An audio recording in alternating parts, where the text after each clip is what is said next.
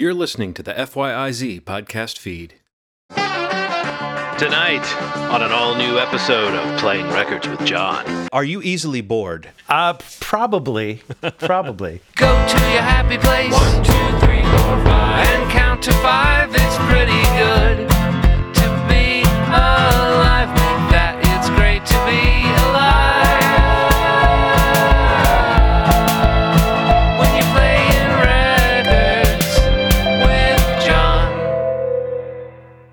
Hey, all you lucky listeners out there in earbud land, and welcome to another exciting episode of Playing Records with John. I'm John, the John from the title, and my guest this time is Brian Woodbury.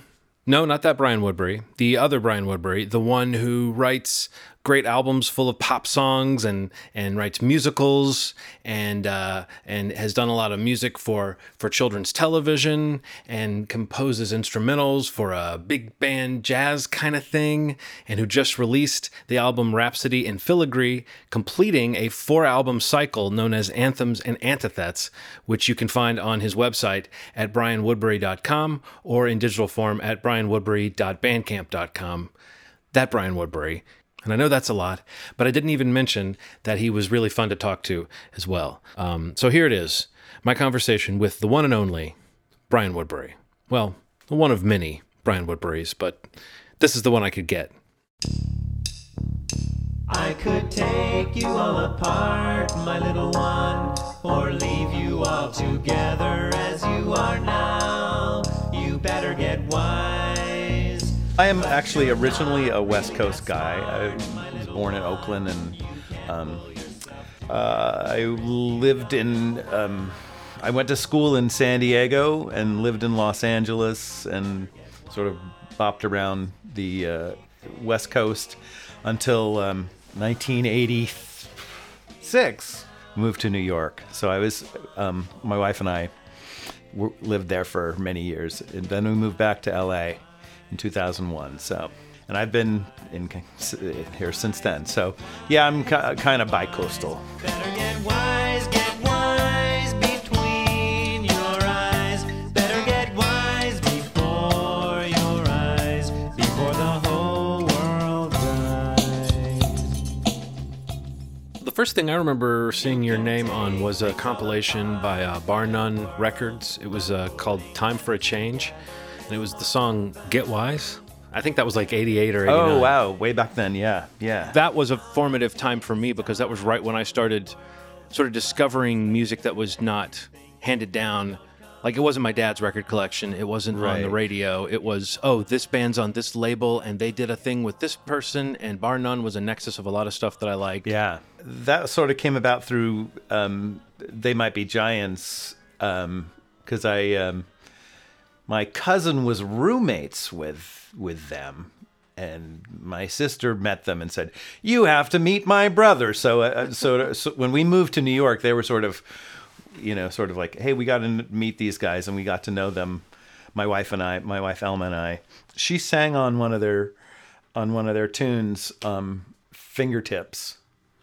Yeah, she sings Please Pass the Milk, right? Yeah, she sings "Please Pass the Milk, Please." One of the funniest micro songs ever.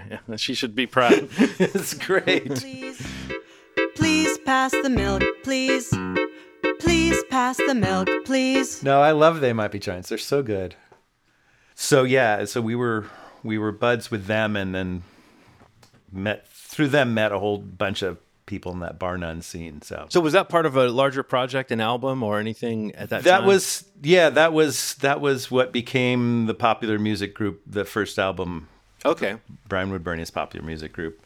Um, and I think it was the, the one, the version that ended up on that compilation was slightly uh, less produced. It didn't have real drums on it and such. And the video where you're kind of hanging, you're sort of sticking your head upside down with candles, and it's very inventive. I mean, it was, you know, I, lo- I love this sort of low budget version of video effects. Yes, yeah. I thought that was very creative. My head in a fishbowl with fish swimming out of my mouth. Um, How, how yeah. disconcerting was that to have a fish in your mouth? it was it was weird. I think it was not good for my health, I'm sorry.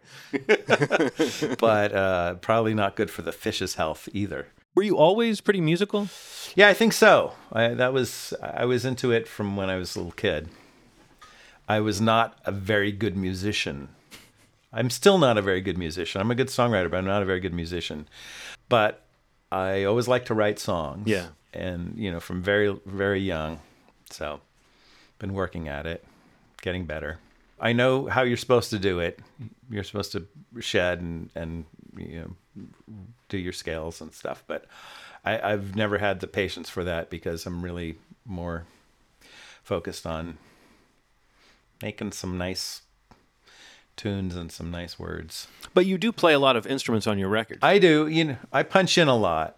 You know, I I, I know how I want it to sound. I can a lot of times I do play stuff myself, but a lot of times I have other people play that are better than me and that are creative and come up with great stuff. So I work with a. there's few there's a few people that I've worked with a lot for many years. Motherfucker. Motherfucker. Motherfucker. Motherfucker.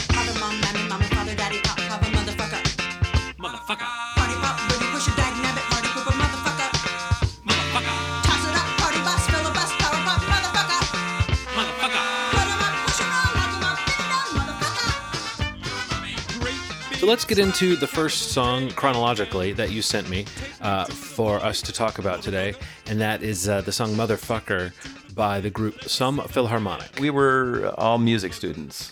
Uh, we had we had all met at um, uh, University of California, San Diego, and the music school there was very focused on new music, modern, classical, kind of avant-garde stuff, and um, we were sort of the the uh, sort of slightly uh, misunderstood, you know, undergrads. What are they doing with this popular music? And you know, we thought we were doing art music too. So, um, and we had gotten into funk, you know, like a lot of people.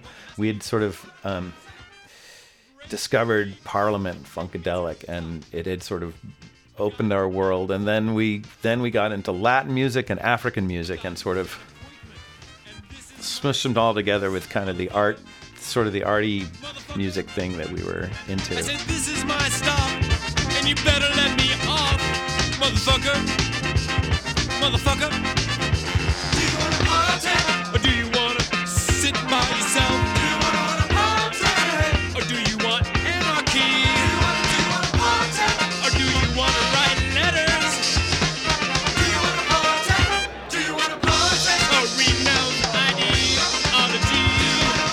I know when I started hearing the Latin and African music, I mean, I hate to say it, but to me it came through like David Byrne and Paul Simon. I mean, you know, it's an embarrassing thing to say, but I mean, that you guys were doing that before that. So was it coming directly from the source? You know, a, fr- a friend of mine just said you got to hear this African stuff, and gave me this.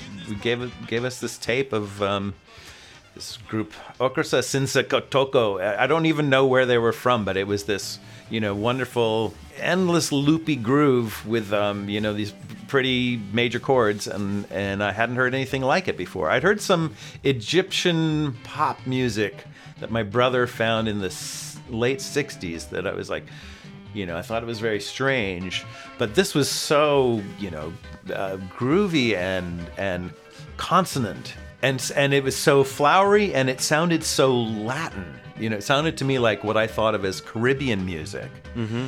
And there was this connection there, and I don't really, I don't really know too much about it, but the, the, it was just, um, it it it um, it was a revelation to us.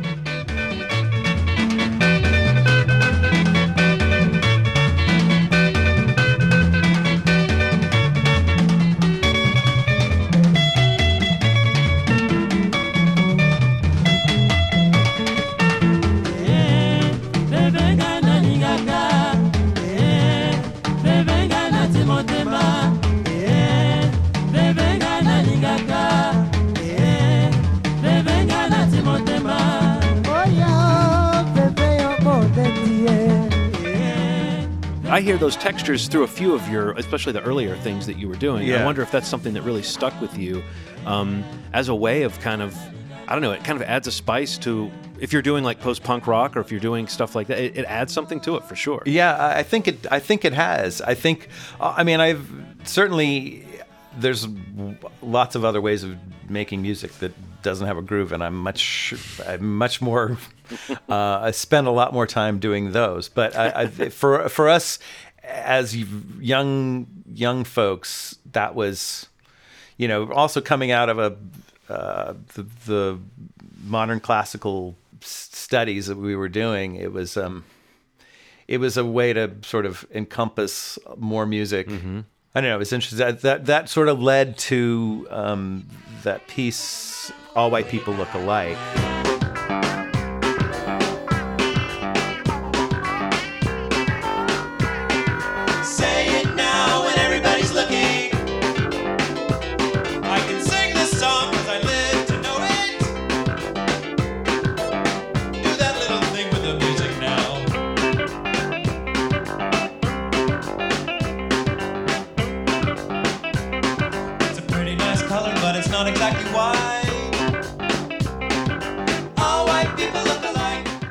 The idea was to to make it continuous. Yeah. and, and you know, I thought, and I and I also like the idea. It's it's a 20 minute long song. Yes. That starts that starts uh, at A and ends up at Z, but it uh, with a theme of, uh, I mean, talking about race and many many other things, but. Um, and there's a lot of talking in it. Uh, you know, there's a big the, the ending section is a lot of just um, just sort of spoken over a, a groove. But musically, also the idea um, was to make it a, a continuous thing, so that it never. So it felt like it wasn't. It, it's it, there are different sections, but nothing sort of pauses to go into the next thing. Everything kind of kind of smudges into the next thing, sort or or um, what is it? It just kind of loops right into the next thing. Relentless. yeah, it is real, and it's got and the idea of it was to be sort of this relentless assault. You know, I was going to use the word assaultive, but I was like, I didn't want to say it because I didn't want you to take it the wrong way. But for you to say it now, I can say it felt by the time I was like two thirds of the way through it, where I was like, I wasn't like looking at the runtime and counting the seconds or anything, but I was feeling like I knew this was a 20 minute song, and it keeps, it, I guess it moves at such a brisk pace that it even knowing it's 20 minutes. You're not really thinking about how much you can pack into 20 minutes. And then when I started going through the lyrics along with it, I was like, well, this is a short story's worth of lyrics too. You know, I don't know. I was impressed by the by the uh, by that aspect of it. You know, I, I know that that's one thing to say. I'm going to write something that's kind of relentless, but it actually takes a, a lot of effort to charge forward.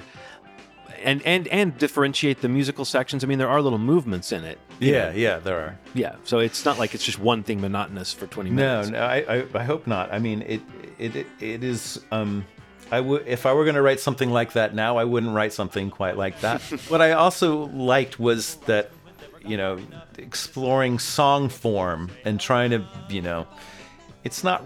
I mean, it's it's a song, but it's it's not your usual song form. And and how do you how do you structure something?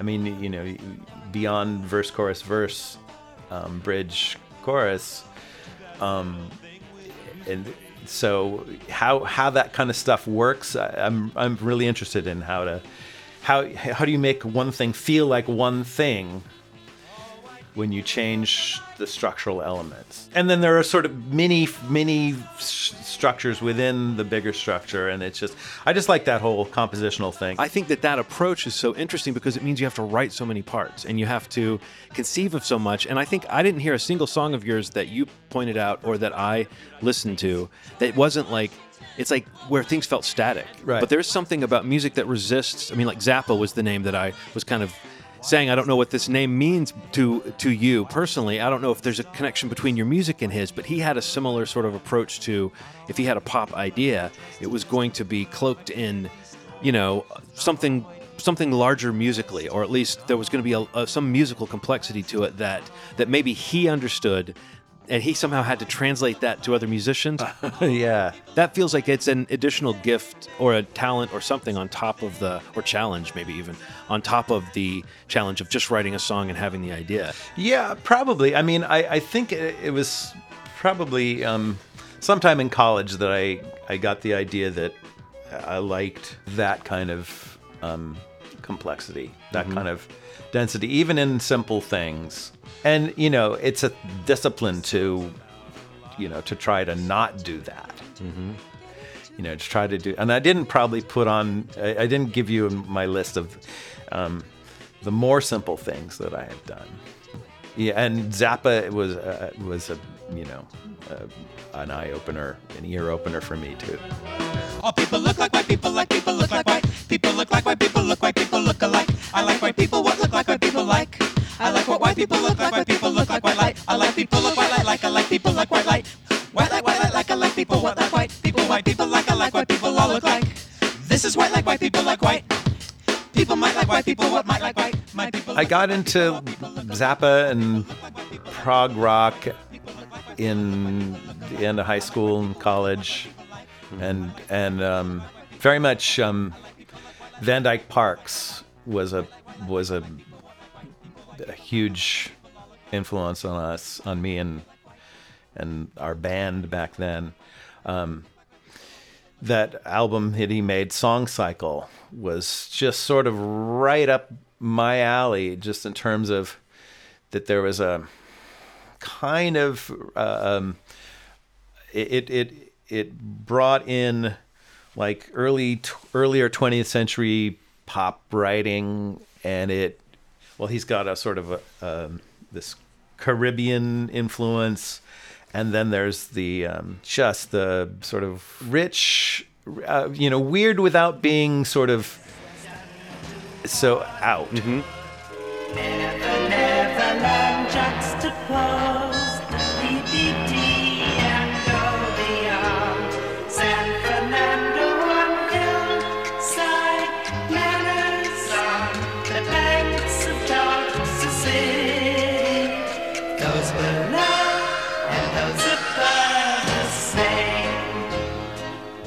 it's dense, but it's sort of also f- friendly and, and beautiful at the same time. So I that's that's always a goal for me.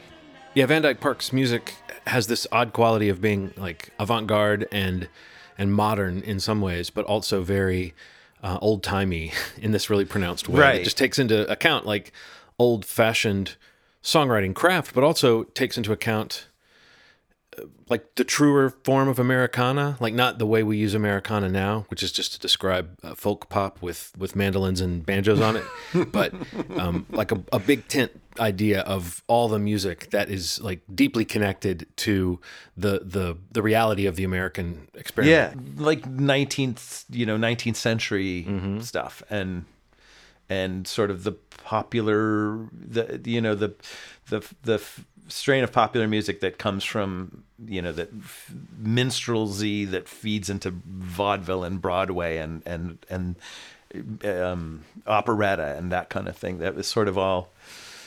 That's very prominent in in Van Dyke's music. I hear that same that same kind of synthesis in in your stuff.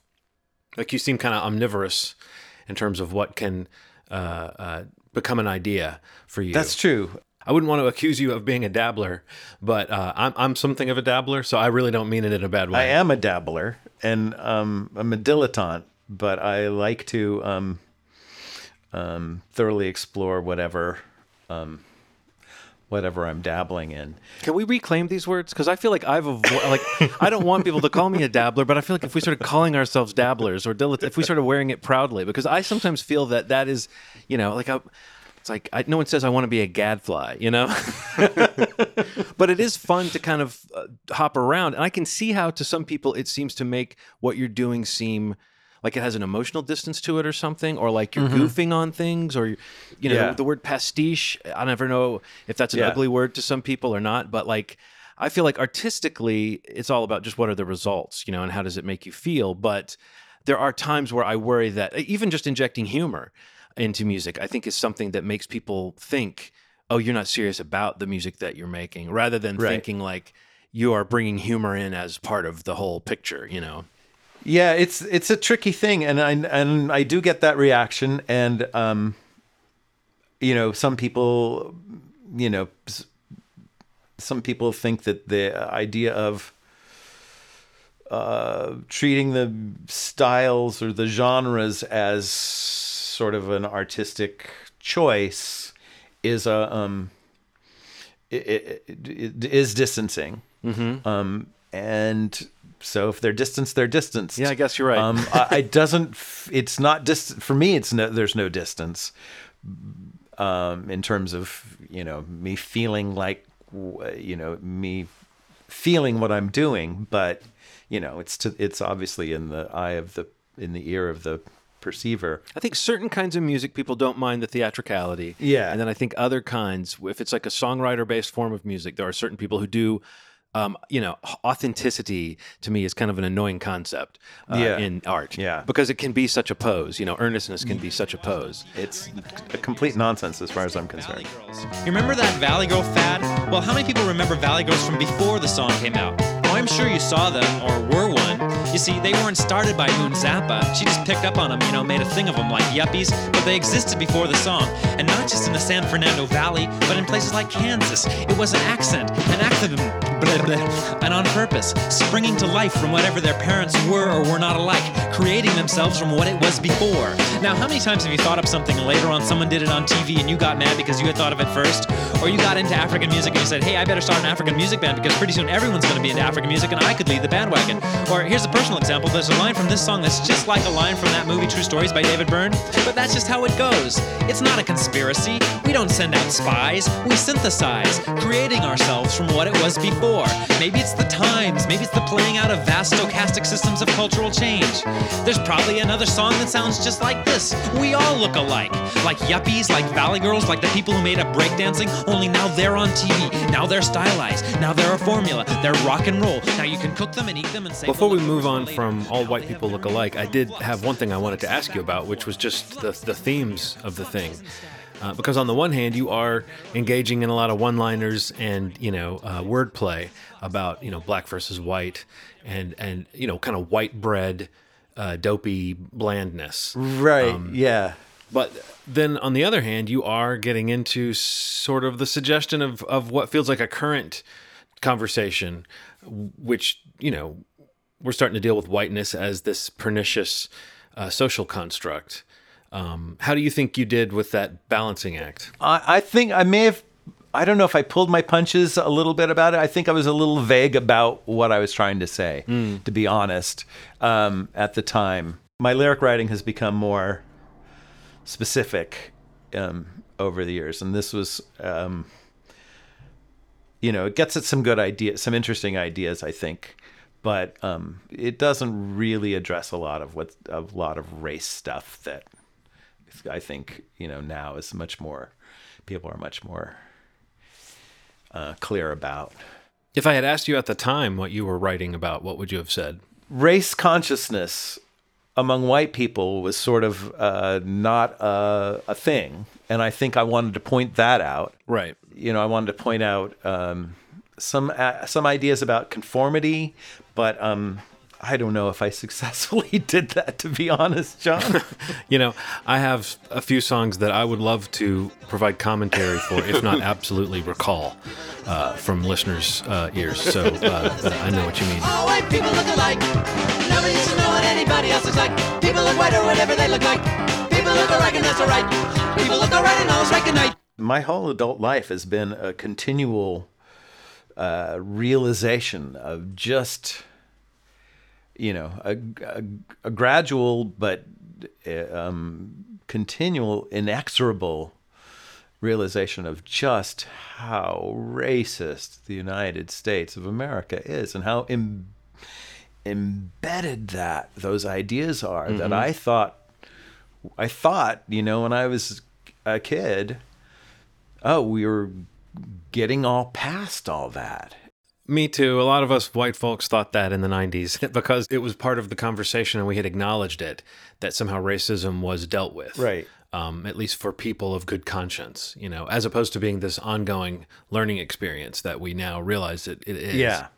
What was the reaction to the song like uh, when it came out? It it opened some doors for me um, career wise in a weird way, in that it's like the weirdest thing I ever put out, but it's the thing that sort of got more notice than many other things that I've done because it's just it's sort of abnormal, you know. It's an unusual thing, you know. It's an interesting form I'd like to go back to. So Just that kind of long form song. long, yeah, long extended forms. What do you remember about the recording of this song? Since I'm sure it was a pretty involved process. we had to record in segments when we recorded the drums. So there's um because because we there was no way to punch out, so we cut the we cut the master tape and had had him play. Uh, it was like recorded on an eight track. He played the drummer played um up to a certain point. So because he couldn't play the whole 20 minutes without mistake. Right. So That's a lot to ask, yeah. he, he because he's like, David, come here and play this song for. Okay, how's it go? And here, so he had cut it up. So he played, um, you know, one section, and then there was a cut, and then and then he'd have to come in at the next section. We didn't, we didn't have like a click or a count in. So he had so there's a no- number of places where he's like, you know, he just starts playing and then he hears where the groove is and he locks in. So those are sort of these fortuitous little moments of, um, you know, odd fills, Yeah. we'll say. Um, so that was it was kind of fun and and he played incredibly minimally. So it's it's um, you know I think he had a hi hat and a kick and a snare, something like you know, or maybe there's a cl- crash. I don't know. I think there may not have been a crash, and I think I might have added some crashes later. And it was you know um, first time I'd actually um, recorded on my own eight track machine. I got a, a Tascam eight track, and so that was um, you know there's a lot of um, record this and see see what happens. A lot of like just you know play along, play saxophone along with this and and see what you do. So So did you? It, I'm, I'm reminded of these times where you hear about like someone um, who builds like a mystery house where they keep firing the crew and bringing in more people to come in and build a little bit more of the house, but uh, nobody knows what the whole house looks like except for the person behind it. I mean, did you start to feel like the mad scientist who you were the only one who knew what the intention for this thing was? Yeah, And how often do you feel like that? I often often feel that way, John. Well, I sometimes think about that when I've instructed my son or my wife is like, just throw the hard drives in the fire if I die, because I don't want anyone else to have to try to make sense out of what's going on, you know?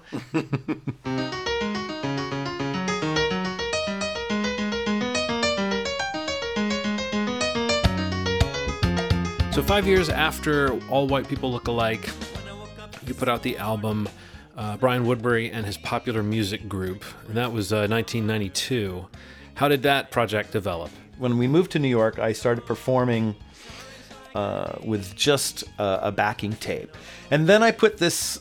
Um, I did this. I, I got this commission to do a, a big band thing, kind of like a large ensemble, not a traditional jazz big band, but a large ensemble thing at a theater in New York um, at La Mama. And um, so I wrote this big bunch of instrumental music, which and put together this group called the Variety Orchestra.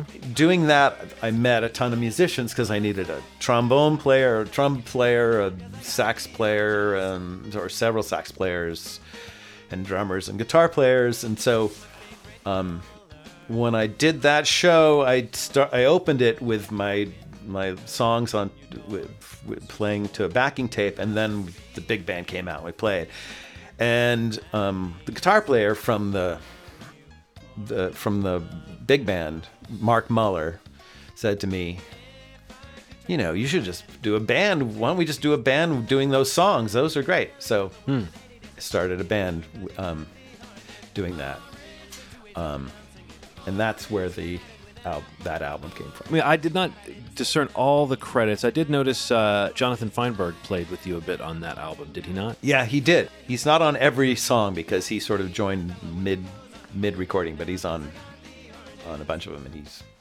uh, he's an amazing drummer. Love playing with him. He's such a great kind of natural musician, and, and you know, oh, he is. He's such a good musician. He plays everything, and Yeah. he's he just plays with such joy too. Right. You know, that's just like, just makes you feel good. So yeah, uh, John played on a bunch of that, and then, um, what song did I give you? The song from this album is The Oranges. Uh, the oh the the oranges. Yeah, yeah. I'm assuming as in the opposite of the blues, among other things.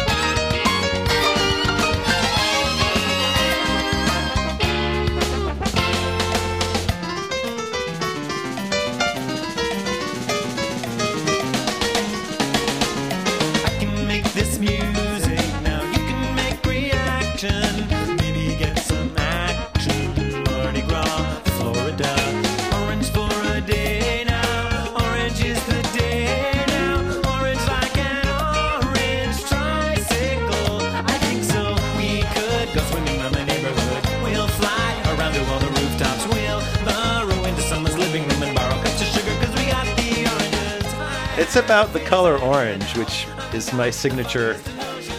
When I first moved to New York, um, everyone was wearing black. You know, we lived in the East Village, and it seemed to be like that's that's what you wear. And I had always, you know, been very fond of the color orange, and I had a bunch of, I had a, I had several orange shirts that I had brought with me to New York, and missing California just sort of felt like I needed to celebrate brightness and sunshine. So, um, I, I I went down to you know I, I I scoured all the places on the Lower East Side and East Village, and I got like all these tropical, you know, bright orange pants, orange overalls, orange hats, tropical clothes, and just you know all these loud Hawaiian shirts and aloha stuff. So uh, you know, even I had on my business card that I was the originator of the color orange fad. um, so like that just sort of became my signature thing. Um, and you know, just uh, wearing really loud clothes, and you know, that Even was, now, you're wearing something of an ochre hue, but it's in the family. Yeah, yeah, Yeah. It's a little, Yeah. but um, anyhow, so that was the thing, and so You're in autumn. so so it was the, so it was the it was the celebration of of that as well as not having the blues. When i was writing it i i really you know i got into the what is it synesthesia? The the idea that each the keys tones have um, a color to them so I, I, I, I was thinking about that a lot and i really tried to put it in the in a key that i that felt orange to me. Mm-hmm. so i came i think a flat was where i ended up so. I came across um, a live video of it of me p- singing it live and i noticed how kind of low in my range it was. Sort of would have actually been better to put it like an A or B flat, but you know, which nowadays I probably would have, but um, it was interesting that that I was more concerned with the color than the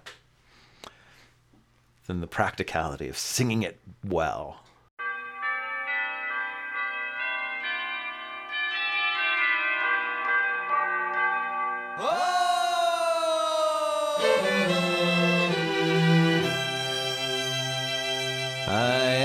Sun, the California sun, born on the 4th of July and ripening the fruit of everyone, then dappling the shade into the moon I fade to keep night unafraid. Uh, the next album proper that you released was the album, the Brian Woodbury Songbook, right? Right. And that was a quite a few years later. Did, did the children's television work happen in the interim there? Because that came out in 2000, right? Yeah, it did. It's it started. I, I started doing uh, kids TV stuff around in '96. Okay. So, um, and I did, and yeah, that was meanwhile, I mean, all the while I was recording this songbook record, which was the idea was have a bunch of different people sing sing songs, sing my new songs. I, you know, I just asked all the all my friends who were really good singers to sing to sing one song each. So, um, the one I the one I put on your list is uh, a song that Chris Rael sang. He's um he has this band called Church of Betty, and they're and they're um the, uh, he's um he's studied and spent a lot of time in India and has incorporated a lot of Indian classical music, Indian pop music into his music. He was big in that in that whole downtown music scene. Um, he ran and still runs a label called Fang, and he put together a lot of different people, um, including our group, um, 101 Crustaceans, uh, Orrin Blowdow his own band, lots of fun, interesting people. Um, uh, John Feinberg played has played with him a lot. Yeah, I'm Facebook uh, friends with Chris, and I've seen a lot of those uh, Church of Betty uh, postings, and and yeah, Yeah. it's really great music for the for the very reasons that you mentioned, um, and more. Um, what was it like collaborating with him on this song? What we what what we had just done, what we had just completed um, before I made that song. Um, I had done this record with Chris Rael and John Feinberg um, of um, this woman uh, Najma Akhtar. She's a British British based um, uh, of Indian descent or Pakistani descent who um, does uh, kind of, um, I guess, new age kind of world music. But she made an album with Chris, Chris kind of uh, spearheaded this. Made an album of Bollywood songs, and we just sort of, I just sort of gotten into this Bollywood stuff back in the '90s, and discovered all these great songs. And Chris was, you know, knew all about that, and and Najma was into them because this is the stuff that she had grown up on, you know, listening to when she was a kid, because they're popular all over the world, of course, and um, so we chose, um, you know, whatever a dozen songs from th- these classic Indian film songs, kind of modernized and made them a little more rock bandy. Um, uh, of these of these covers of these great Bollywood songs, and so I was had been listening to a lot of the Bollywood, um, and uh, yeah, I just I had done uh, transcriptions and orchestrations on on that album, and so I um, I uh, heard um, just a lot of Bollywood, and so that was uh, "Have You Seen My Serene" was my my sort of Bollywood song. Have you seen my serene? Like a out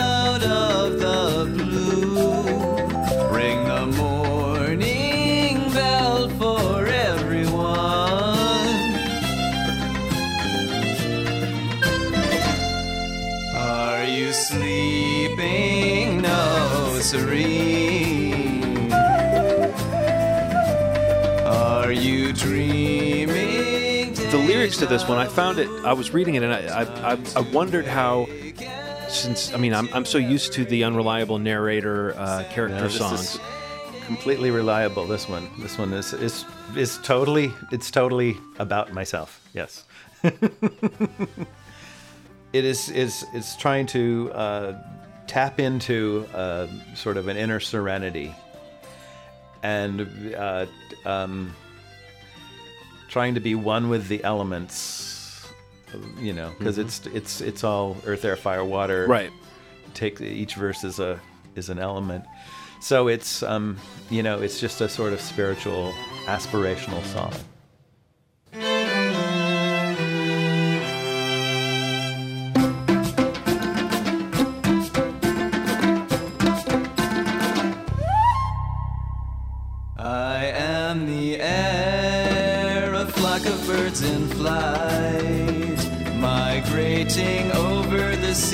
I travel between continents at night. I trade winds in for veils. We were, my wife and I um, took the train from, the, after our first year in New York, we took the train across the country and back. To, to we took the train to California, and um, we got we got this little sleeper cabin, but um, it was you know kind of a tiny little room that you'd fold down the the, the bench, the the chair, and into a bed, and um, in the trains in those days, I don't know if they've changed since this was like in the um, 80s. The the the trains um, were sealed off so that you didn't have any outside air. You didn't have much outside air. They just recirculated the air in the in the train, and um, there was this one one place where, that you could smoke in the in the you know there's like a smoking car Yeah. and you know we didn't we didn't want to be there because you know we don't smoke and but there but the smell because this the air was recirculated you would smell a little bit of tobacco smell everywhere on the train and there was no way to open your window Totally. I can smell that smell, that kind of like stale, baked in smell. vague, yeah, yeah. That's terrible.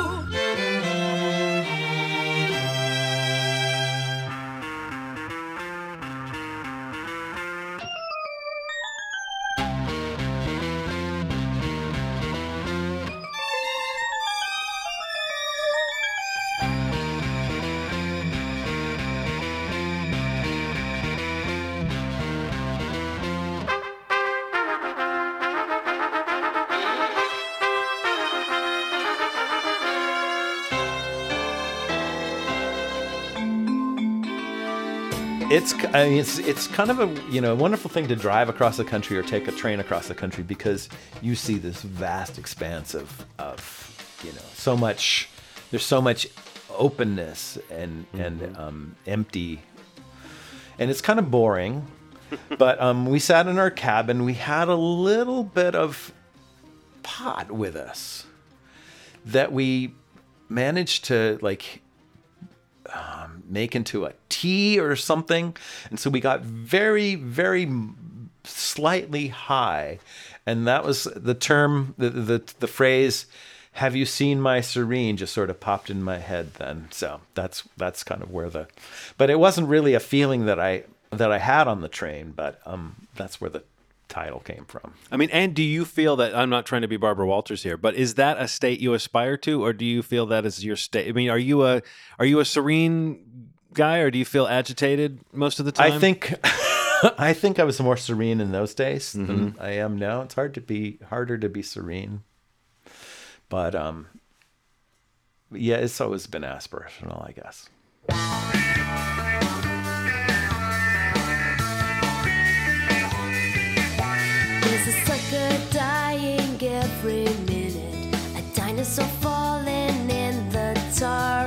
Swore I'd never be caught dead in it, there you are. For the songbook album, did it affect your writing process at all that you were writing for other singers? I wrote many of them with with that concept in mind.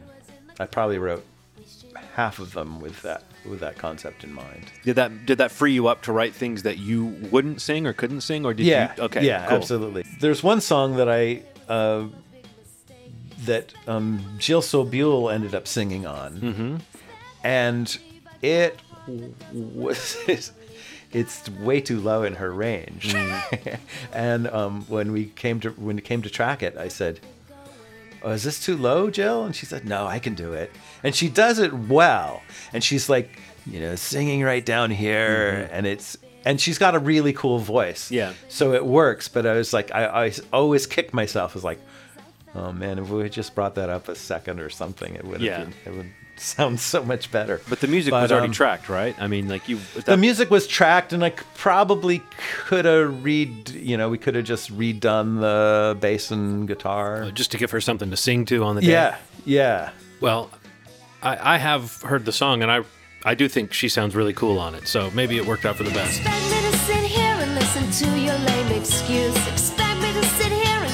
Taking this abuse. Expect me to Cause if hearsay is my head, now where's the news? Then I expect you got another thing coming and another thing going. And another thing going. she did she did it great and it's and it's one of the ones that people hear just because I guess she's she's got you know a following and people check out what did Jill Sobule do Yeah. so um yeah no that, that was yeah that was interesting. It was um it's a whole there's a whole art to to um getting people to sing something you know to, to coaching a vocal performance. And um i'm still i'm still learning how to do it well so it takes it takes some practice. There's some people who are really good at it Who's that girl? What's her name? Is she cool? Is she lame? Oh, you're talking about what's her name? Pepper Ann. Is she lame? Is she cool? Is she breaking every rule? Is she anybody's fool? Pepper Ann. Pepper Ann. Pepper Ann. Marching in her own parade. Pepper Ann. She's like one in a million.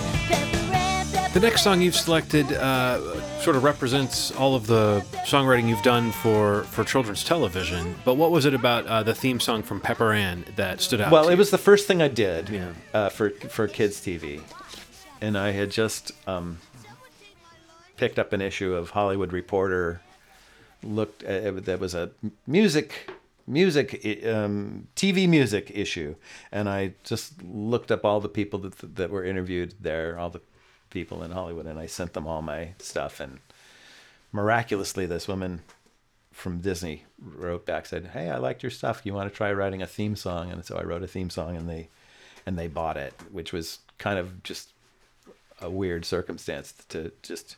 I wrote two songs that, for that with that title, and they the other one had a lot of curse words in it. this one had a curse word in it too, but they had to we had to take out we had to take out sucks. Um, That's funny. So that was the first thing I did, and um, and then from then I I uh, through Dave Yazbek I um, met um, some I met um, Peter Lurie, a guy I've worked with for a lot a long time, and he was um, the head songwriter on this show, and he and they invited me on. So Well, I know television can be a real assembly line, but it also sounds really cool to be a, a paid songwriter. What were all the shows that you wrote for? Pepper Ann was just was just the theme song. I was a, a song supervisor for um, a couple of these kids shows, Bear in the Big Blue House and The Book of Pooh, um, for one season of one and and for two seasons of the other. You were like, if it's got a bear involved, bring me in. Yeah, absolutely. Yeah, yeah. Um, and these these were sh- shows that were um, sort of unusual in that the the producer was really into music and wanted good songs that parents could sit and listen to with their kids. So it wasn't baby baby stuff. It was you know sort of deeper stuff. And wanted the music to be good, wanted the lyrics to be good. And then a few years later, I worked on a show called um, "It's a Big Big World," which sadly disappeared after a couple of seasons. So Was that one you enjoyed working on? um, I wouldn't call it enjoyed, but it was a really great show. It was it was you know I was working every day of the week and maybe take a, a few hours, a few hours off on Sunday. So I was working a lot of hours, and it was um, it was an assembly line. But I was you know you get into a, a flow with it, and you're um, just tapping into uh, that musical that turning on that musical spigot and just letting it go. Yeah.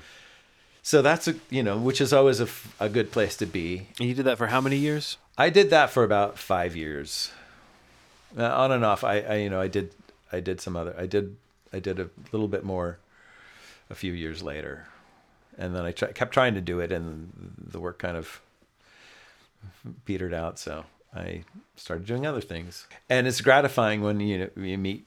I meet young people like who are now in their twenties who listen to who grew up on that stuff, and and um, and they're like, you know, they love those songs, and Yeah. like you know, our parents would write to you like, oh, we listened to this song, and Is there a particular song know- that people seem to really have held on to from that? one very heartbreaking thing a, a parent wrote about asking me for the chords for the this closing song to play at their kid's funeral, and it was mm. just like, This is the Pooh And- song. yeah, the song is called "Goodbye for Now," and it's just and just heartbreaking to just think of this parent just asking about that. But you know, it meant something to them, so it's very you know, it's very moving to to think that. We'll meet again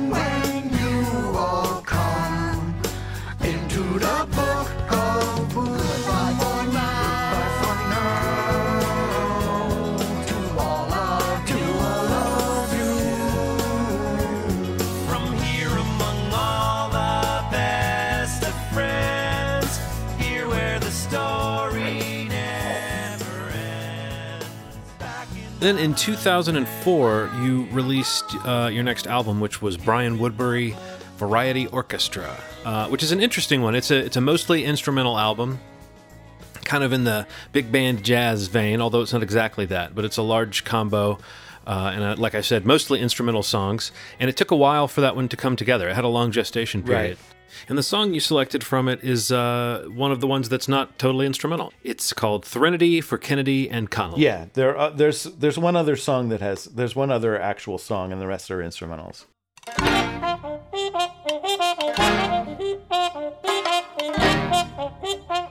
Thank you.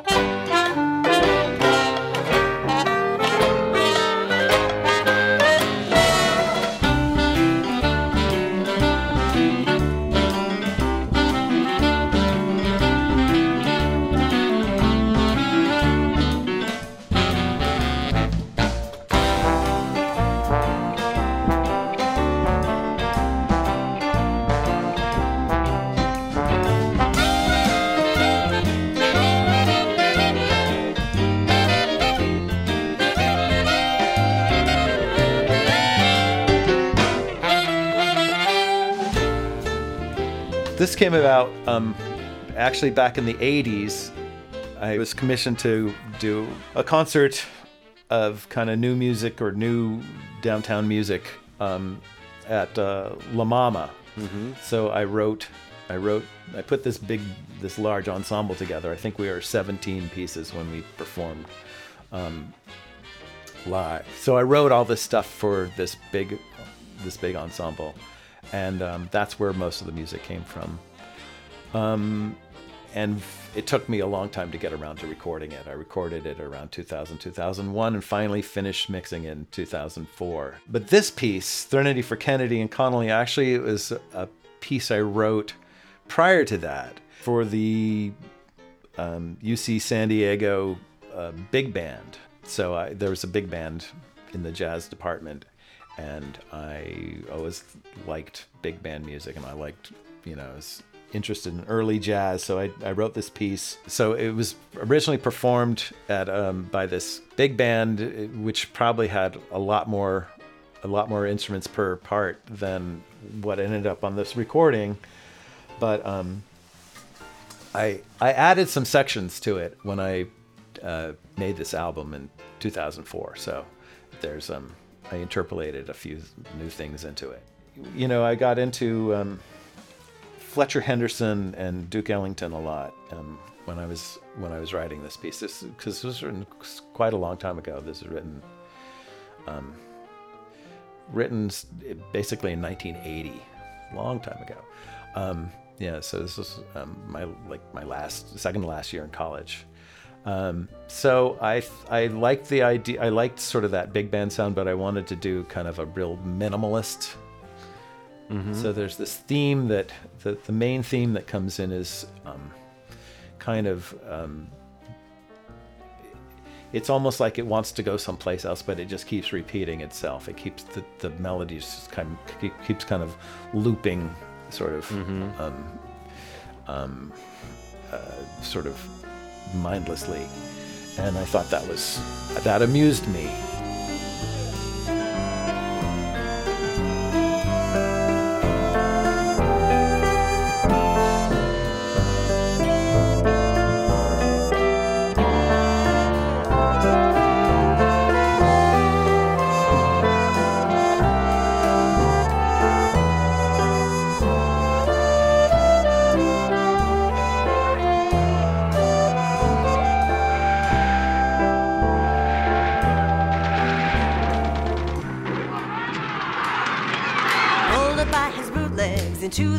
Parlor. They got him right on the money. His head on a half dollar next to a Texan. Schemer and scholar, ten gallon swagger. It's anyone's call as the one who took the bullet to wearing a mission where trigger man could pull it from any position of profile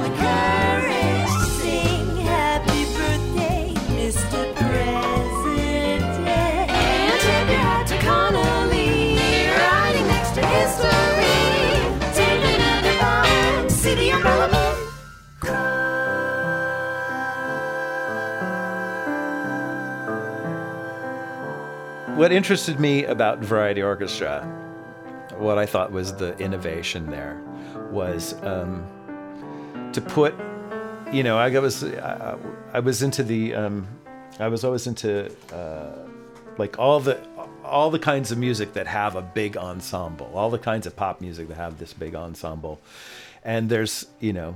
Um, I'm gonna have a, a leaf blower. I don't know if it's gonna pick up on the recording or not so yeah, I, I was I always liked the like the Bob Wills with with the pedal steel and Mhm. and and then the large ensemble. I was I was always charmed by that sound, and um, so anyhow, what the, the what I thought was the innovation was to put the banjo, the pedal steel, the uh, um, accordion in with the strings and horns because I thought that was an ensemble that you don't normally hear, Mhm. you know. And I and I try, and then there's there's a few songs where they where those those instruments are actually featured, um, and I like that. I just like that sound. I thought that was that was cool and that was kind of unusual. So I like to do some more of that at some point.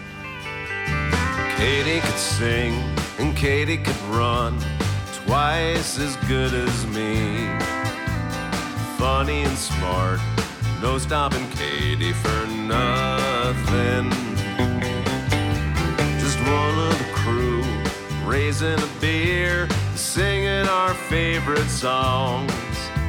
Do you sing on uh, Town and Country at all? I sing background. Okay. When I first heard Everyone Wants to Say I Do, the song that you pointed out from that album, um, I briefly thought, wow, uh, uh, Brian's really singing in a different register. but it's actually a guy named Rob Shapiro. Everybody wants to say I do. It's a mystery how love comes true. When the puzzle pieces fit, you get one from two. Everybody wants to say I do. Everybody wants to say I do. And Town and Country, we should say, is a um, it's an album that it's indisputably a part of your discography, but it's not really a Brian Woodbury album. It's mm-hmm. an it's a self-titled album by a new entity, a new outfit Right. called Town and Country, and it is sort of a concept thing of of, a, of basically just like a, a countrypolitan style, nicely produced Right. album. Where did that idea come from in terms of like the chicken or the egg? What, did you find yourself with a bunch of country songs that needed a home, or did you have the idea first of, of you know, wanting to do this kind of album? I think I wrote um, maybe a couple of tunes, and thought, you know, I I, I got really into pop, you know, modern country, Mm-hmm. the stuff that everyone will tell you that they hate if they unless they're really into country music. But I love, uh, you know, the the 2000s country in the 2000s. There was a lot of great stuff, and I got particularly into Brad Paisley, Mm-hmm. and um, inspired by a lot of that stuff. And so I started writing some of those songs. And then I thought I should get like a real country singer to sing this. And then my friend Rob was into it too. He's a really good songwriter. Um, I've known him since we lived in Brooklyn since the 90s. We met because our daughters were born about a month apart and uh, uh, we met at the playground and we both had like a, four and five month old daughters. And um, we sort of bonded over that. And it turned out we were musicians and his then wife had kn- knew my album all white people look alike. And she said are you the same brian woodbury? And so so we became we became friends. And um, he's he has this band populux that he's been doing for a number of years. And he writes great sort of um, quirky. I hope he doesn't hate me for saying that, but you know, kind of, kind of informed by XTC and um, uh, you know, a lot of great musicians. Anyhow, Rob has a beautiful voice. Yeah, really rich. So I asked him to sing on it. He's not a country singer any more than I am, but he dug it and he did it. So um, that's what it became. And then we wrote a couple of tunes together for it. So we this the concept was um, you know there were a few songs kicking around before the concept, and then wrote a lot of songs with the concept, and then threw in some other songs that weren't anything to do with the concept, just to see if they would if we could sort of you know uh, see if we can make them work. There's some quite weird songs on there that are really not country songs. Yeah. So we called it Town and Country. Um, so that we consider those town songs and the the country songs are the country songs. It rises above any kind of like style parody that you might have expected it to be. Do you know what I mean? Like it's like it's not you goofing on that music at all. So I'm actually very I'm not surprised at all to hear you say that there's a sincere appreciation for for pop country. Everybody wants to say I do. You gotta grab that bouquet if it comes to you. 'Cause when the stars align, your brightest light shines through. Everybody wants to say I do. Everybody wants to say I do. Everybody wants to say I do.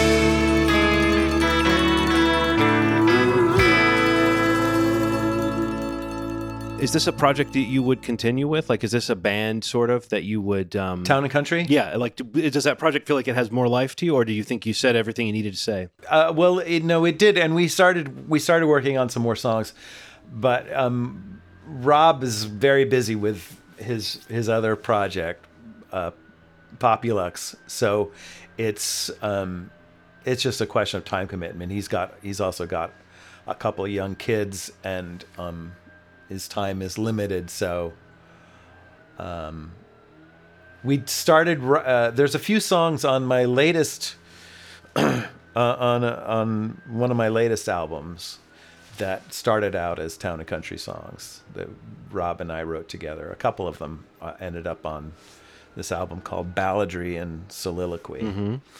And then another one that I was was originally a town and country song also ended up on that. So, so and I did a couple of covers of some town and country songs on that same album too. So there's a lot of that kind of Americana stuff that continued and I put out on some other albums of my own.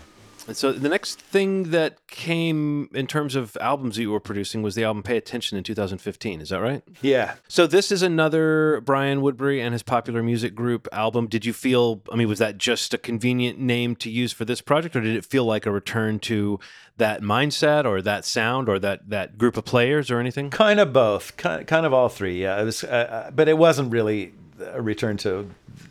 I mean, some of the players are the same, but many of them are not. Mhm. But um, and there's a lot of different players on on the album. So, but it was sort of it felt like more in the same vein as the first popular music group album. There's a billion songs since time began, but they're gone where you can't use them. All the melodies once known to man, it's not like you get to choose them. You sing them and then you lose them.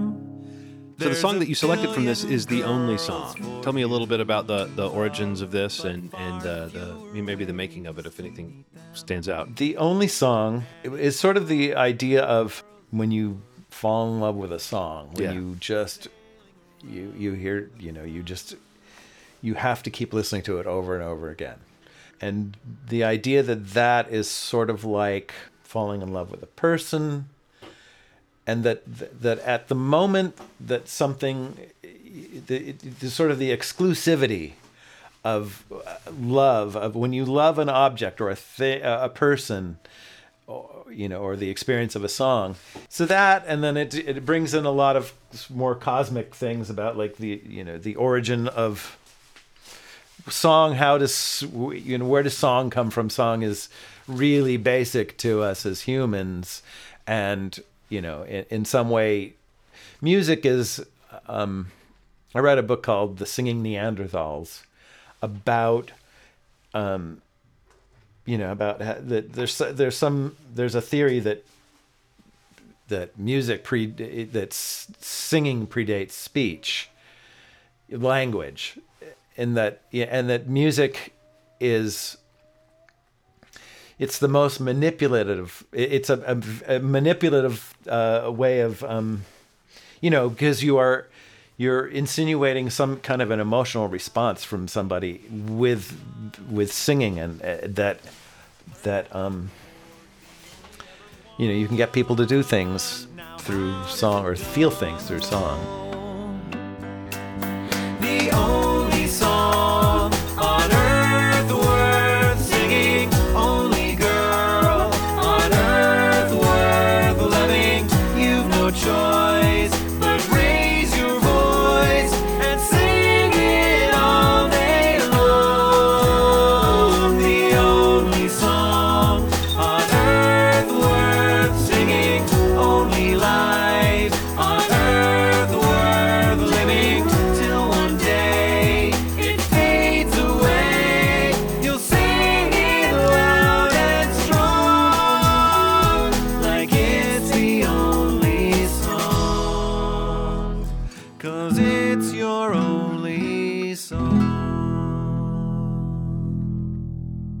you do sort of feel like you're hurtling through the cosmos with this idea, and it does end on this notion of you are a song in a sense of like, or at least Mhm, your life is mhm. the song that you're singing, which I think is a notion Yes. that might be familiar, you know. If but, but I I do think it's it's a nice way to connect that idea that and you know add a little bit of an undercurrent to that idea of just when a song uh, you know catches you like that.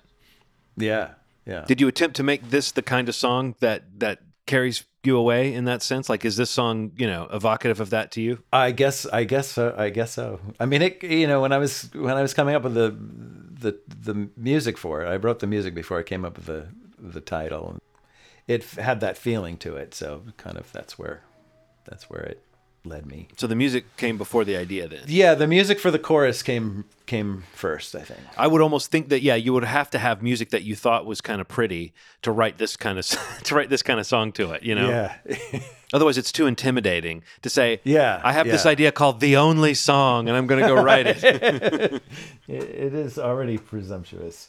Do you write all kinds of different ways, or do you tend to do music first, or you're nodding at the all kinds of different ways? I think. all kinds of different ways. Although I find that I like the music best that comes first. I mean, I like it a little bit better. I mean, the stuff that I like the most comes the music comes music first.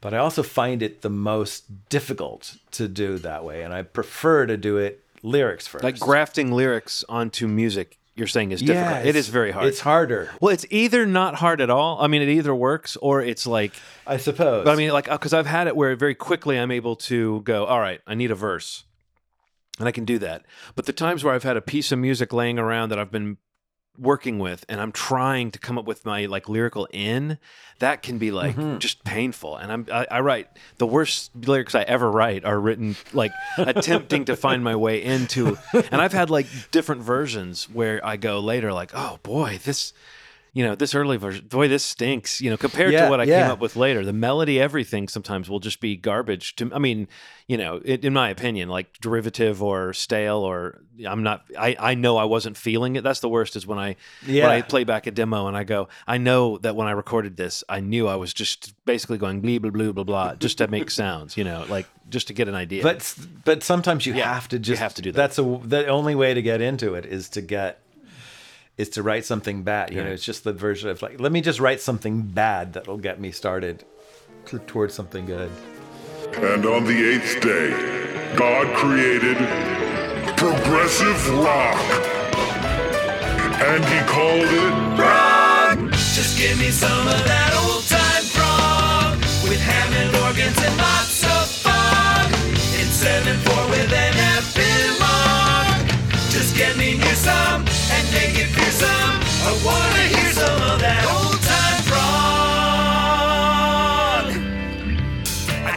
Now, this next song title is just fun to say Old Time Prog featuring Johnny Unicorn. I have to wonder if Johnny Unicorn is some kind of mythical creature that you've created. No, no, or no, no, no. Oh, he's a real person? Yeah, yeah. It's a song I wrote with my friend Johnny Unicorn. I honestly thought the name Johnny Unicorn was concocted just for the prog uh, adjacent aspects of that name. I had now apologized to Mr. Unicorn and all the unicorns. It's it's a stage name. His name is John Adams, but there's already many John Adams. Yeah, I've heard of a few. He, he goes by he goes by Johnny Unicorn.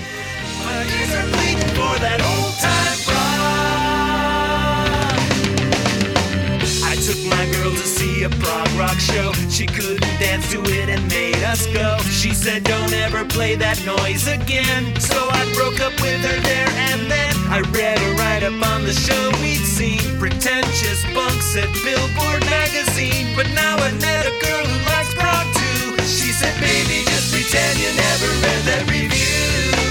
Let's get us some of that old time prog Where synthesizers are analog The sound that's making our ears unclog That is our passion, always in fashion So don't go trashing that old time prog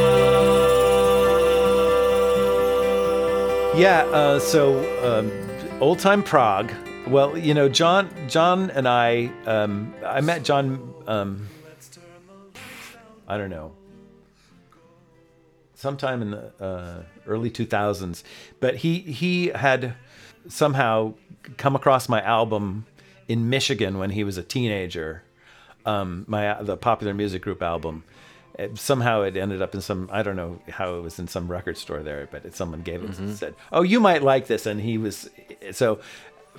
Of all things, he he like you know was listening to this stuff when in an impressionable age and and um, became a big fan and then he later on introduced himself to me and I and you know shared some of his music and he he's very um, he's he's influenced in in in um, like half by prog rock and half um, by Weird Al. Mhm. So he has kind of a, a comedy music aspect and a and a like just you know bombastic prog music. Not really bombastic, Right. but like you know really intricate prog music. And he does these. I mean, he's incredibly prolific. He's got he's got this this band called Zorsnajor, and one of the things one of the things that that they, he does is they do songs with that are just like they well they did a, they, they did a, a song for every day of the year so like there's may 26th so he does like little you know Mhm. i don't know maybe a minute minute and a half song for every day of the year then he did i think he did like uh, the copyright law. He set it to music, and then he's he's done a, ser- a, a series of songs about just words. So he's done like you know the word they, they, and it, so he does. They're sort of conceptual, um, but he also does other you know just like regular songs Yeah. too. So anyhow, I knew he was a big prog fan and um, had done a lot of cool stuff. And I always we'd talked about working together. and We tried to work on one other thing before, and um, so uh, I wanted to write a song with him, and um, and we can't. And I had a few ideas, and they weren't very good ideas. And then I said, "Hey, what about a song that's like, give me some of that old time rock and roll, except for about prog rock." And uh, and then we sort of went from there.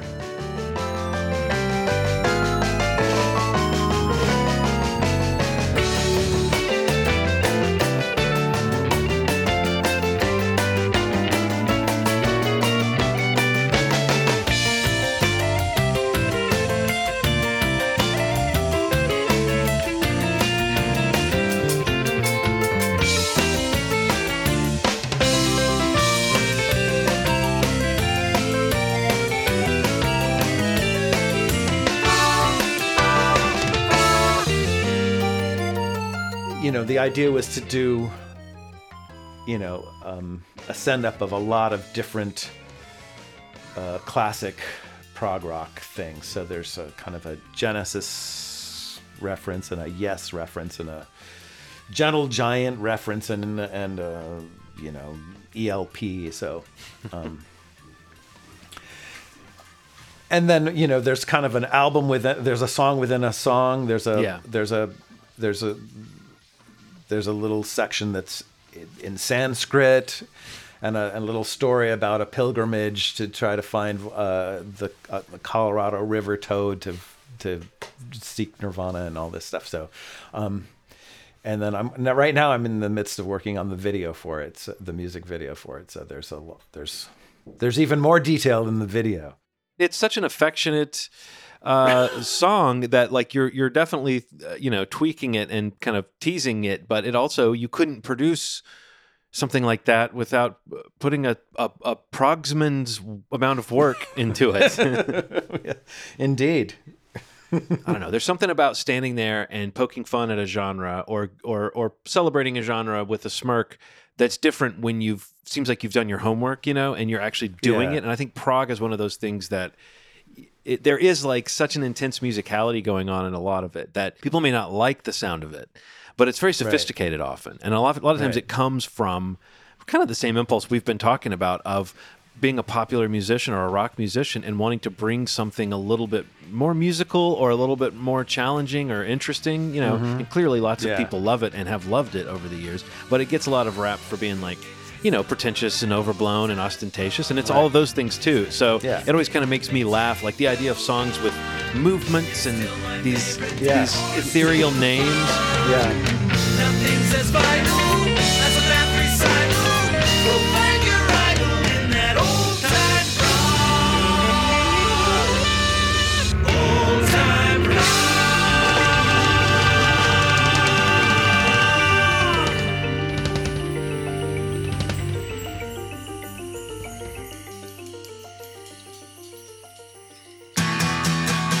Can't breathe until everyone can breathe. We can't breathe until everyone. We can't breathe with a nightstick that's clutched at our throat. We can't breathe on the ground with a knee on our neck. We can't breathe with our hands cuffed in chains at our back. We Can't breathe. Pepper spray. Uh, it's a bit of whiplash, uh, perhaps, from uh, old time prog.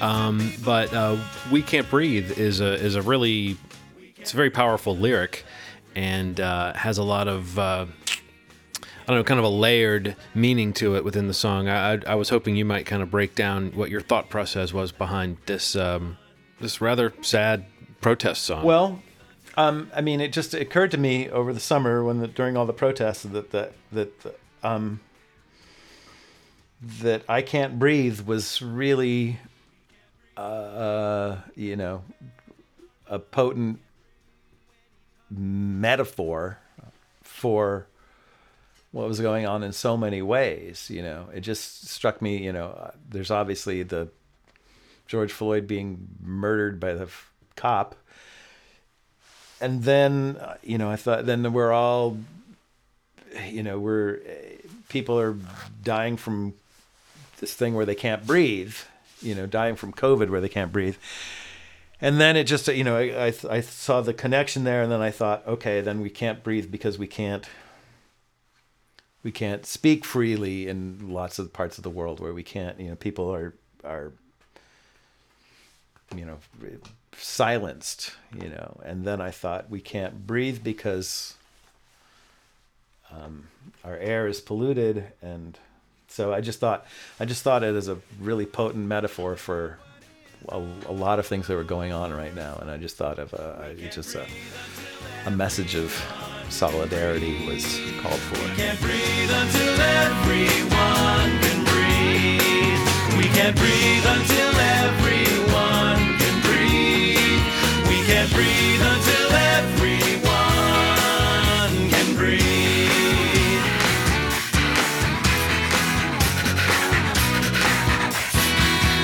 can't breathe, not a whisper, a word of dissent. We can't breathe in those places where protest is banned. We can't breathe where the truth is dismembered and burned. We can't breathe where injustices never get heard. We can't breathe. Nonetheless, we will not be kept down. to me this feels like it must be a very tough thing to write, honestly, because it's hard for me to turn down my sense that I am, I don't know, stepping outside of. I mean, it's if not my comfort zone, but just like you always wonder, like, can I address this subject in a thoughtful way? You know, and I, I mean, I think I think you have, but I'm sure that must have been a concern. Yeah, it is. I think it is. People are touchy about stuff, and it's also, tr- you know, how to how do you say something that doesn't just sound trite or cliche? Yeah. There've been some really great protest songs. Yes, so. there definitely have. and there've been some really cheesed, really corny, really bad ones. So it's true. So we're kind of knocking on the door of a bigger topic that we just have to get into, which is this crazy ambitious four album cycle that you've just finished of of albums that are themed, where the songs are broken down by category. Um, but but one of the albums called Antipathy and Ideology is um, you know putatively it's an album of uh, of of political songs or songs uh, that contain some sort of social statement. And and we can't breathe is an example of of one of those songs. Yeah.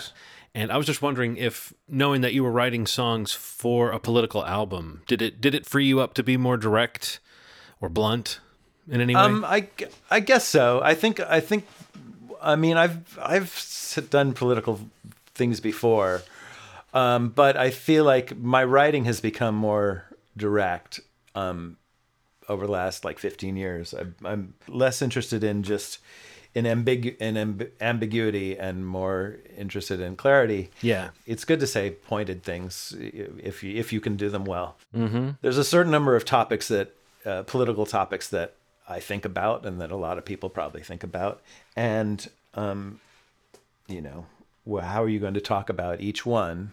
And there's like, let me do a song for everything. Yeah. not everything I think about, but many of the things I think about, and how do you approach that? Right. Well, I mean, how do you approach that as a songwriter when you kind of have an assignment for yourself, like filling up an album of political songs?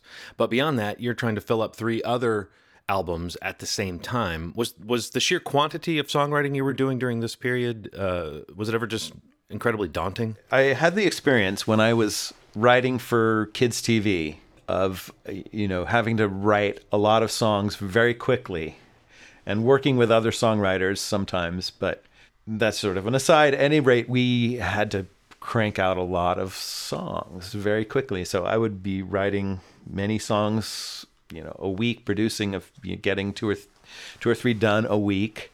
And I, I learned that it was possible to do that and often you know sometimes i would just write it and have somebody else do the do all the tracking and the arrangement and so i thought why don't i apply those skills to making a lot of songs over the next well it was going to i wanted to do the whole four albums in 2020 but Mm-hmm. it got a little got a little out of hand um, What happened in 2020 that threw off your your plans? I don't know. No, it it really wasn't the pandemic that that that messed me up. It was just my ambition of trying to make so much music. Because each album is like 70 minutes long, so it's um, like pretty much a double out. Each one is a double album, or almost a double album. Yeah, it's a lot of stuff. And part of me goes, "Oh, don't worry about Brian. That's just the way he is. He writes and writes and writes." But uh, I also think, God, what a push that must have been, and how maddening that must have been to be in the midst of it. Although I know you didn't sit down and say, "I'm going to write four albums that are giant and have different categories of songs on them." It was more of a of an organic thing where you were doing what you do, and then the idea to present them in this way came into being and i guess maybe take me through that thought process a little bit like what was it that made you say now's the time to do this four cd cycle but also do you feel a bit like you've cleaned house i mean just getting you know nearly five hours worth of music out in the world Um, okay. D- Well, there's a couple of questions. You know, I'm 62 years old, and I and my singing is okay right now, and I'm hoping it'll keep being good. Uh, good, but I, I figured I should sing, uh, write a bunch of songs that f- for me to sing and record. This was uh, this is as good a time as it's gonna be, probably. Yeah. So I figured I might as well do it um, now. And I have a lot of I have other projects. I have um, some theater, some like musicals that I'm that are mid or just starting or mid rewrite, and you know a lot of quite a few other projects, and which I won't be singing myself. And then things like uh, another instrumental album I want to do. So I just thought, um, you know, the singing is the singing is as good as it's gonna be. So I'm gonna do it while I while I have the chops, and hopefully I keep having the chops for a long time. But, um, you know, that was sort of the that was sort of one of the reasons for doing it.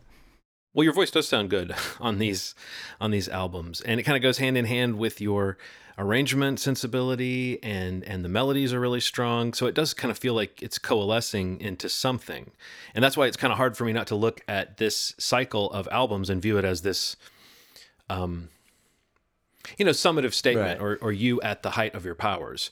But uh, when you talk about it, I realize that once again, as with all creative projects, it's just like a a pile of small decisions that add up to this larger work. Yeah, yeah. I mean, of the four albums and the four categories, um, which I don't think we've really mentioned what they all are, I'll just rattle them off Mhm, right now. mhm. The first one was called Levity and Novelty, and that was, as it might sound, the the kind of comedy album. That's uh, the where old time prog comes from, and that's kind of an indication of the kind of humor that's on that album. And then the second one was called Balladry and Soliloquy, and that is an album of romantic songs or personal story songs. Um, then there is Antipathy and Ideology, which, as we've said, is the political album. Um, and then the last one, which I want to dig into in just a minute, but the last one you've described as the weird experimental album, and that is Yeah. Rhapsody and Filigree. Now they all fit together, but I just think it bears mentioning that they're not so distinct from each other. Like there's a lot of Brian in all of them, and they overlap in a way. Like uh, the political album has funny moments on it, and and the comedy album is not devoid of statements or messages that might be meaningful to you. to to some degree I can understand and I think there's a validity to um, the critique of my work in the particularly in terms of albums where I like I mean I really like this juxtaposition of a completely earnest song about you know some heartfelt thing and then a completely tongue-in-cheek song and having them right next to each other um, i enjoy that i Yeah. like i like to have the, ch- the, the i like to have you know i like to change the knob and it's a different color and a different flavor and a different tone and different intentionality there's um, you know one song is sung from brian's point of view and another song is sung from an obnoxious persona you know you know who believes things that I wouldn't I you know I don't believe as a way to make fun of those things. But it's difficult um sometimes for people to get that that's what's going on Rhonda's living life at a standstill. Born and bred on Anaheim landfill. Help is on a grateful dead handbill, promising a way out of landfill. Hitch up to Marin where the streams flow to the kind of landscape her dreams know. Crash in Larkspur Inns where the beams show. Fairy tale begins and it seems so easy and high. Free love, give it a try. Still To use your own words, if you like to turn the knob and see a different color, the album Rhapsody and Filigree um, is like you just sitting there twiddling the knobs back and forth uh, like a maniac. yes right No, I, I, I want to dig into this one because it's not just the fourth album in this four album cycle and your most recent work, but also I think in some ways it it is the culmination of so many different things that you do, and I'm I'm really interested to hear you talk about it uh, uh, because it's it's a it's a really propulsive and engrossing album that that never stops moving. Um, this one is way more complicated. It, musically, it's more. Um, the songs are just all more involved. There's more chords in every song, more parts, more. Um, there's long, longer songs. They're different. The the forms are less pop song like sometimes. Yeah. Or they're or they're, you know, uh, very extended song forms where there's lots of sections and it goes from one thing to another.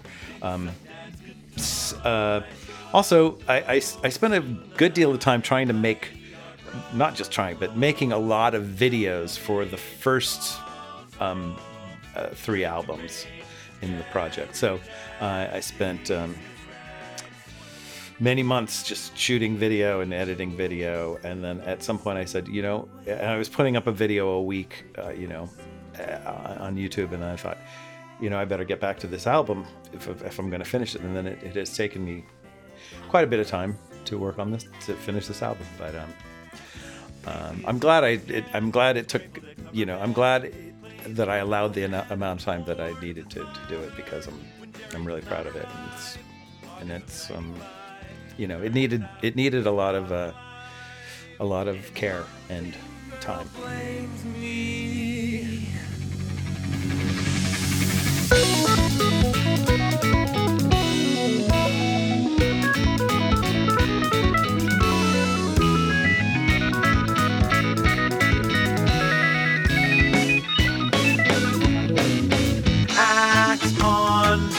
Left at loose ends. World tour of opium dens. Without a plan, Afghanistan dares our hero.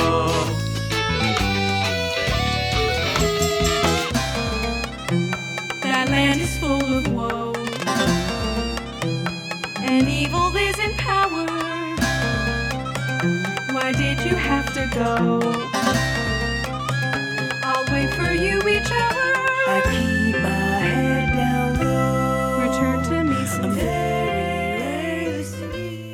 So Theseus Rex, that's the opener. Um, that one actually, I've been working on for quite a while. I started writing that in, actually started recording it in 2008, and never was quite satisfied with how with the shape of it, and so I sort of started tinkering with it again 2020 and and re-recorded parts of it, and so um, it basically tell it's a it's a mini rock opera. It's like a mini progressive rock opera, uh, kind of inspired by uh, Genesis con- uh, concept albums from the 70s. It's like a, a- story told in a in a in a slightly arch uh, um, you know quasi poetic sort of language. Mhm. It's a ser- it's it's told in these quatrains with a A B A B rhyme kind of the kind of kind of goes throughout and it's um, it tells a story in not necessarily the most straightforward way, but the story is uh, of a. Uh, it's basically the, the the myth of Theseus, retold uh, as um, in starting in the late '60s with Theseus being the bastard son of Jerry Garcia of the Grateful Dead.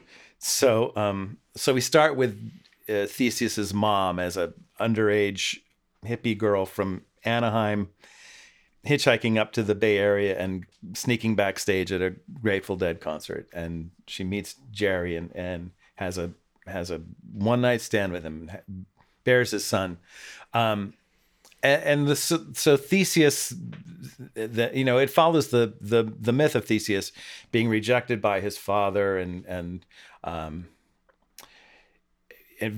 having to prove himself in battle. In in our in in my my story, the um, Theseus ends up in Afghanistan as a, a growing opium, growing poppies, and and spying for the Northern Alliance against the Taliban when they take over, and and being um, mistaken for a, an American jihadi after the American War, and um, anyhow, so it comes back, and there's a you know sort of a tragic end where his mom thinks he's he's um he's been killed, and she throws herself off the uh, Golden Gate Bridge.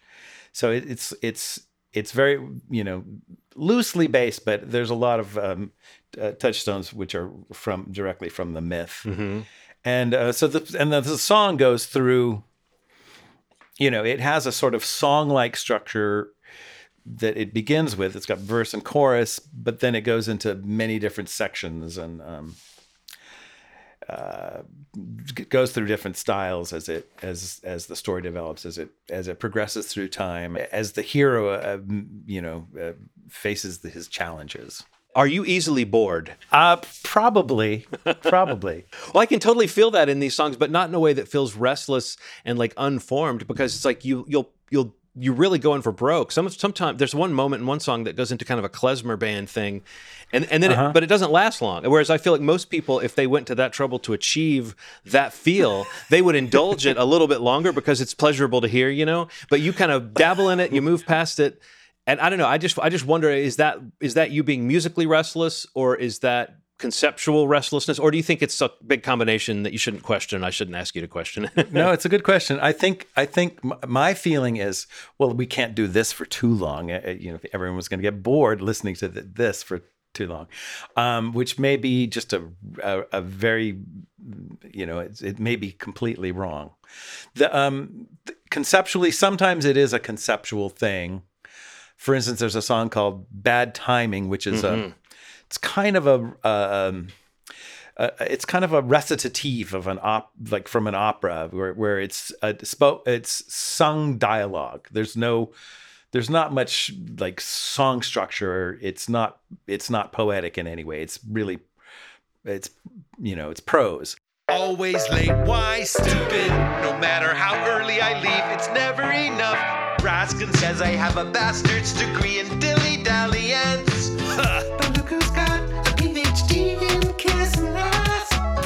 What is time? I shouldn't be asking, I should be answering. It's my job. Or it will be once we get the chronometrics experiment approved by the LHC. Working with a large hadron collider. That is big time. Fuck, we gotta get this proposal the, in. the conceit for that was every line was a different genre of music and i thought because I, I, a i wanted to do that i thought that would be a fun challenge. B i th- it was a conceptual uh, it, it fit the the character who's a, a neurotic um, particle physicist um, fretting about um, you know his his his partner that he's collaborating on trying to get this uh, experiment uh, done at the Large Hadron Collider, and he's um, he's very neurotic and he's he's very resentful, and and so he's he he's he, he's um, trying to pinpoint he his study he's trying to study time, and um, you know some some very esoteric aspect of of trying to isolate the the, the smallest uh, units of time, A- at- but at the same time he, he's he's um, you know completely uh, he can't keep track of time and he and he goes from one thing to the other. So it was it's kind of a corny joke but it it served the the character well I thought to go from one thing to another even though the choices of what it goes from may not really reflect any kind of real human being other than me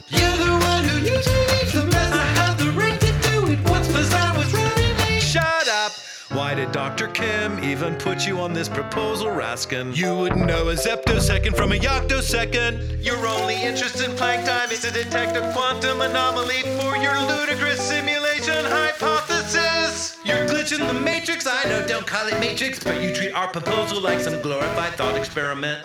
Enough about Raskin. Focus. I guess that he's good at the things that he does. Being center of attention, going to conferences, getting published. Forget about him. I'm smarter. I mean smarter. I know what I mean. Stupid. Why am I telling me? People who talk to themselves are geniuses, you know. Narration is something the brain does It seems to me that almost every time someone does one of these like suites of songs that have little micro songs in them or little micro genres, it's always tantalizing. There's always a part of me that wants to hear full versions of some of those moments. But as I listen to this song a couple times, I, I realize there are little motifs that run through it. So, you, you know, maybe it's a character based thing or a storytelling device you're using um, that connects these little pieces. But I, I do think that you worked hard to make something that both follows that idea that literally the style changes every line or so, but also that uh, somehow it's not annoyingly disorienting to listen to. It still has a cohesion. Right. And and in in my defense, I did I did try to create some thematic unity between, you know, I would try to um, use certain melodic fragments, reuse them or you know, uh, transform them so that they would um you know that the the one piece would would relate to another one one little section would relate to another. You know honestly how, how i came up with some of those was i i just went through like a, a spotify playlist of like pop music and and oh what's this? Okay let me do something like that. So i you know i just kind of grabbed genres and little things. But you know singing singing about you know Planck time and and and um you know yocto seconds while doing those genres basically makes it not those genres because you know that's not what those songs are about so.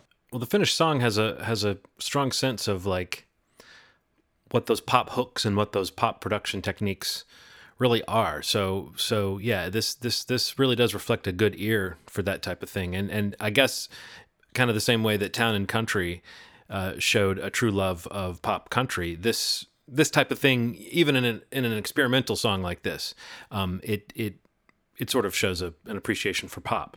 yeah very much you know i, I like contemporary pop music uh, for whatever i mean what, if it's if i like it i it's i don't care what the genre is particularly. But i also have to say that my um that i had a collaborator who did the production on the bad timing song. So um, sam woodbury my cousin is a um, uh, producer and does uh, and- and is much more familiar with that kind of stuff. So he he kind of made the made the tracks. He's the convincer on some of that stuff. yeah, yeah, yeah, yeah. Because I would not have been able to pull that off.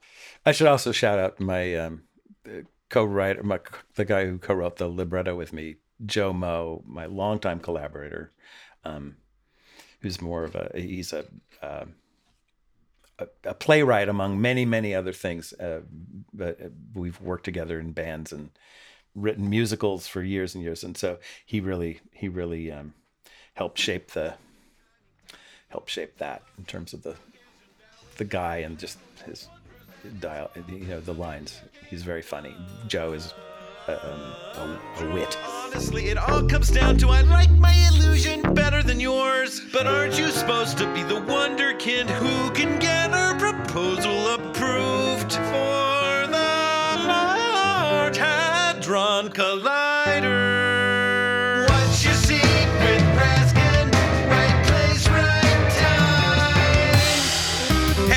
Is somebody there? Shut up, for fuck's sake, no, you shut up.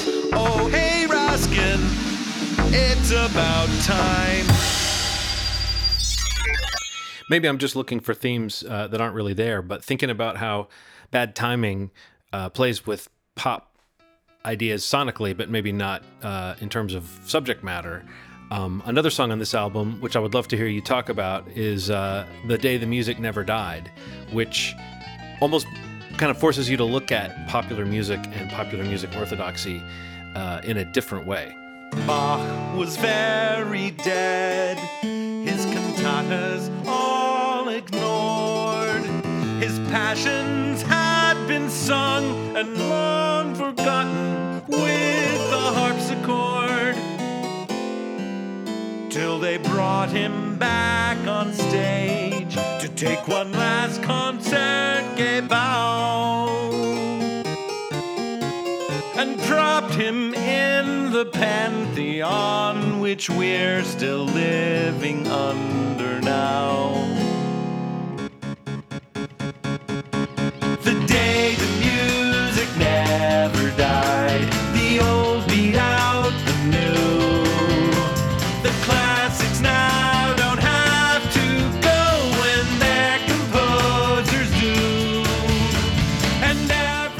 Day the music never died was suggested by a, a concert that felix mendelssohn uh, uh, was was um, the impresario of, I believe. I don't I don't remember the year. I should know the year. Maybe I can look up the year.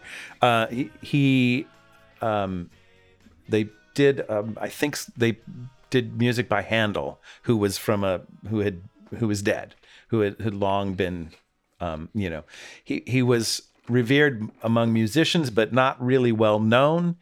Um, and this concert sort of symbolizes the the, the beginning of classical music when when you know classical music up to that time had been whatever the current people were doing the you know the music that was being written at that time being presented for whatever occasion it was. And mendelssohn said wait these guys are these handel is great so we must do a, a concert of this uh, i don't know probably did an oratorio. And, and sort i don't know if it's really the first time this kind of thing was done but it was it kind of codified the idea that the old composers were the masters and we have to preserve their work. And um, in the uh, 19th century that was a, a big sort of schism because there were the um, sort of revolutionaries like um, Wagner and Liszt who wanted to um, who wanted you know music of the future. And then there were the conservatives like Brahms uh, who was wanting to preserve these these old guys.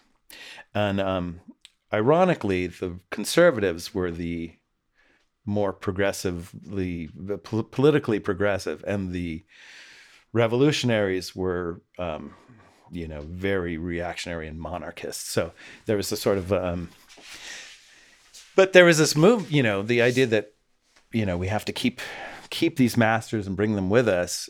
Um, so eventually you know you have all these masters and it kind of crowds out the new music and so it's really had a big effect on classical music in general and then you know largely some of that is is is replicated in pop music also because you have every generation has its oldies that I still like the oldies. The music today is, you know, and this is this has been going on, you know, ever since there was popular pop music.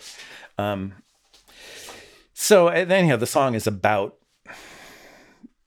you know, I I love, you know, the old classical music. I love all that s- stuff, but uh, you know, you have to uh, realize that there is a, a trade off. Right. You want to have historical perspective and you don't want to deny yourself the pleasure of all this great art that has come before. But when it gets to the point that it's taking up all the all the space that we have and um and you know already there are voices that are having a hard time being heard. It really doesn't make that much sense to look back um, at what was preserved too much because we know that what was preserved is probably not a complete picture. My it's it's sort of the thing. My wife, when she was a kid, had a book called "The Boyhoods of the Great Composers," and it just sort of that that sort of always sort of symbolized, you know, um, their boyhoods were somehow important, and they were all they were all boys. You know, they were not there were no girl. There's no girlhoods of the great composers. Well, there's the problem with the pantheon.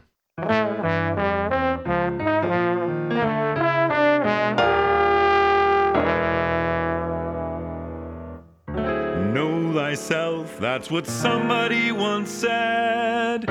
To get wisdom and to get ahead. So I searched myself on Google, that is.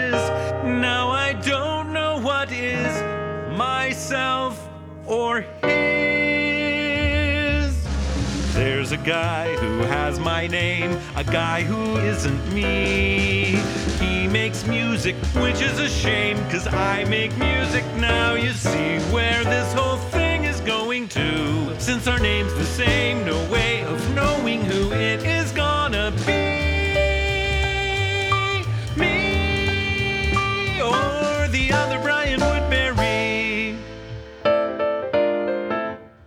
Another song that feels like uh, it has a story behind it that I would like to hear is "The Other Brian Woodbury," um, which could be made up, but it it could Well, be yeah, true. it- it is indeed true. Okay, cool. Well, let's hear it. A couple years ago, I um, googled googling myself as one does.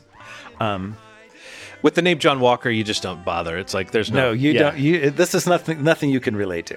Um, but but um, this is something that uh, you know I, I do just just to see what, what what is being said about me. Right. Um, but um, I've there I found my I found this other guy who's a musician. I mean, there've been you know obviously there've been other Brian Woodburys, but you know they've been in other fields. So so it's not to um, not to infringe, not to impinge. Um, but uh, so I found this uh, other guy, um, Brian Woodbury, who's a trombone player, a jazz musician, putting out records.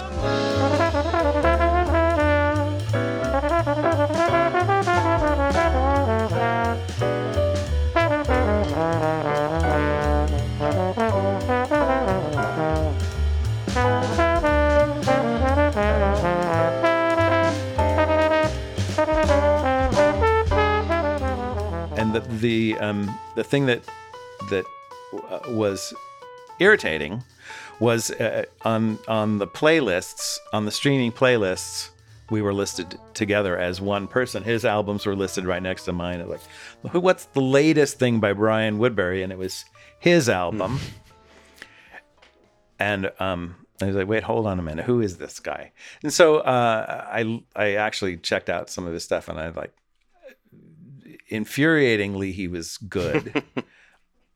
uh, and um, and he and he'd made sort of an instrumental uh, jazz, you know, sort of small ensemble album, but sort of new jazz, but not not not really straight ahead jazz, kind of compositional jazz, and could uh, conceivably be confused with some of my music because I had put out an instrumental album, right?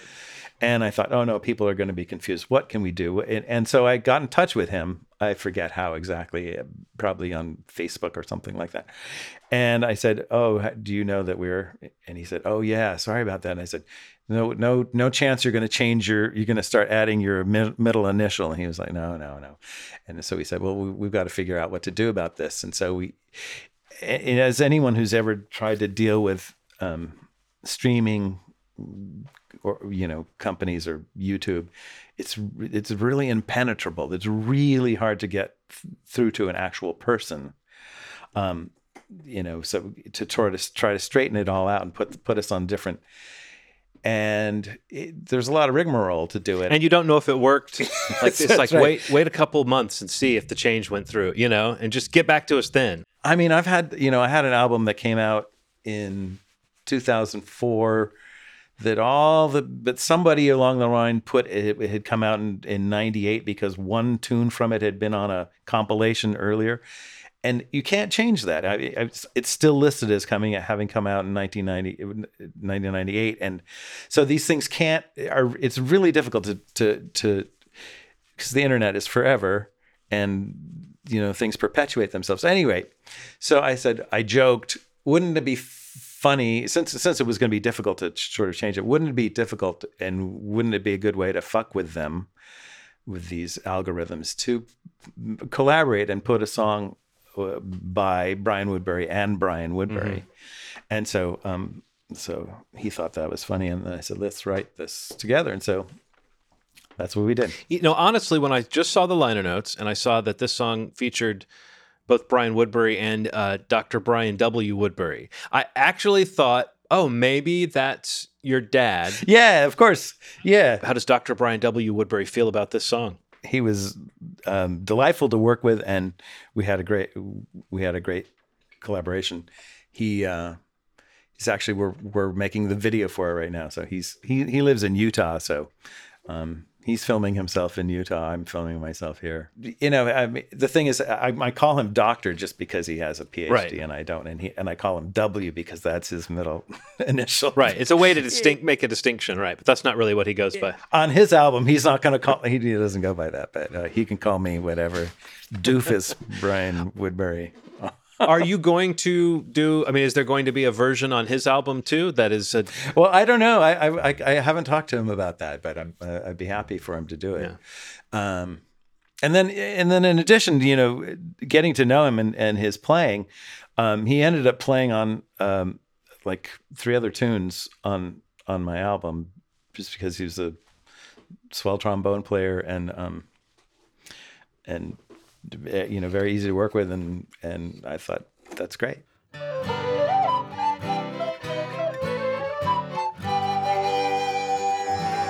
are like water, our sounds, our scales, our DNA. We flow. the other song that you chose as kind of a highlight song to talk about. Um, how soon we forget, how long we remember.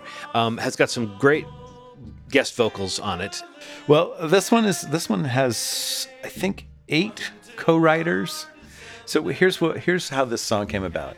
And this one is actually technically the most experimental of even though musically it doesn't sound necessarily as experimental, but it, it was based on a uh, an actual experiment.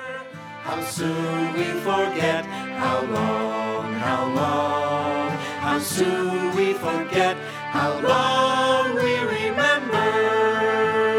How soon we forget how long, how long.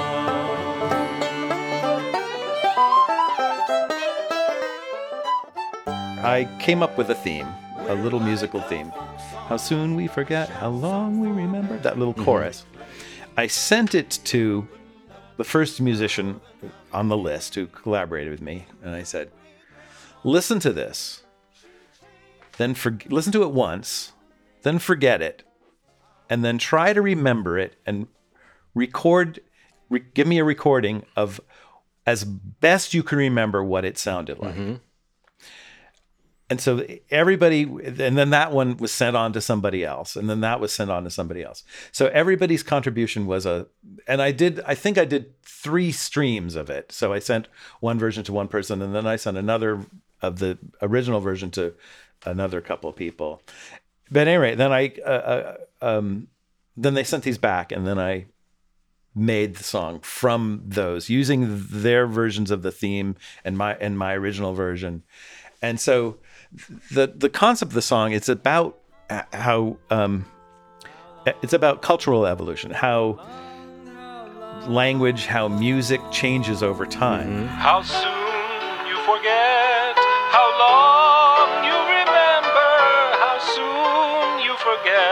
so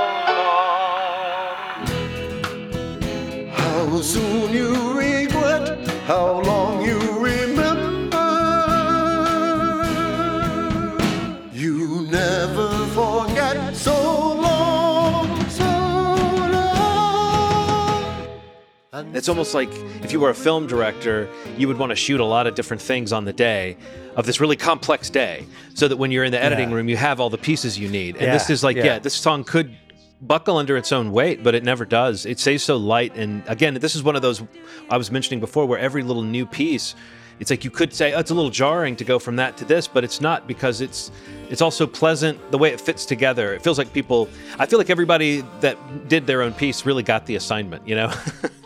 Yeah, they did, and and I think that there it gives it a it gives it a um, a unity because there is, you know, because there is a a, a kernel in there uh, that sort of started the whole thing, and then of course you know I, I I you know I fudged a lot of stuff so that it would you know so that there would be cultural uh, you know there would be uh, musical unity, you know I, you know I'd weave the theme into new new places.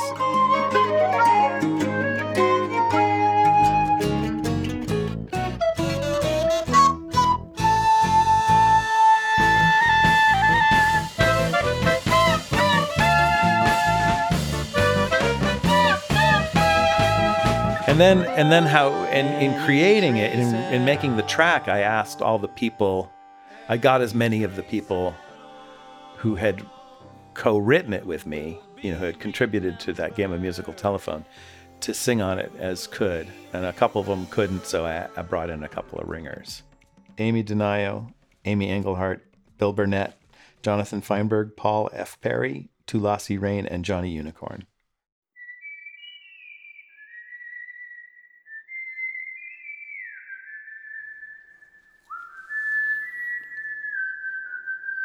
Well, we need to wrap this up, but I can't let you go without talking about the song Murderer, sung by uh, the great Brian Dewan. Oh, uh, who I, yeah, I've yeah. always loved his voice. Uh, it, it is perfect for this this kind of creepy material. Oh, cool, cool, cool. I dreamt I was a murderer, returned to the scene of the crime.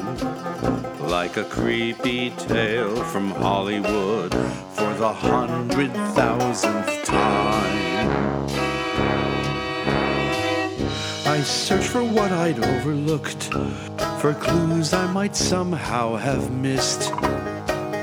Then I found the corpse had disappeared in a classic film noir twist. All right. Well, this song was was written um, with with my friend uh, John Thomas Oakes, who I I've written a, several songs with on that were on the previous volumes of this uh, project. Um, so this one I wrote lyrics. I had it, it's a real it's a true story and it's a creepy ass story um, about a dream. Um, it's a dream where I've killed somebody and I don't remember who I've killed, but I'm have I'm racked with this horrible, horrible guilt, like just awful.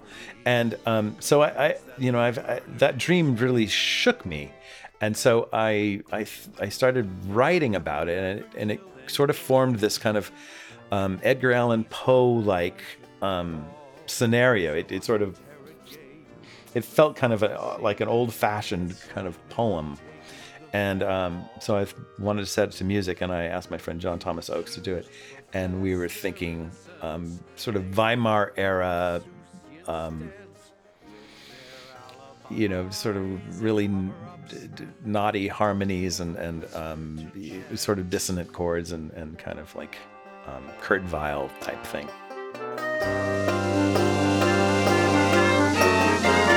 But what of the blameless penitent, remorseful for deeds never done, who believes himself the trigger man, though he's never handled a gun?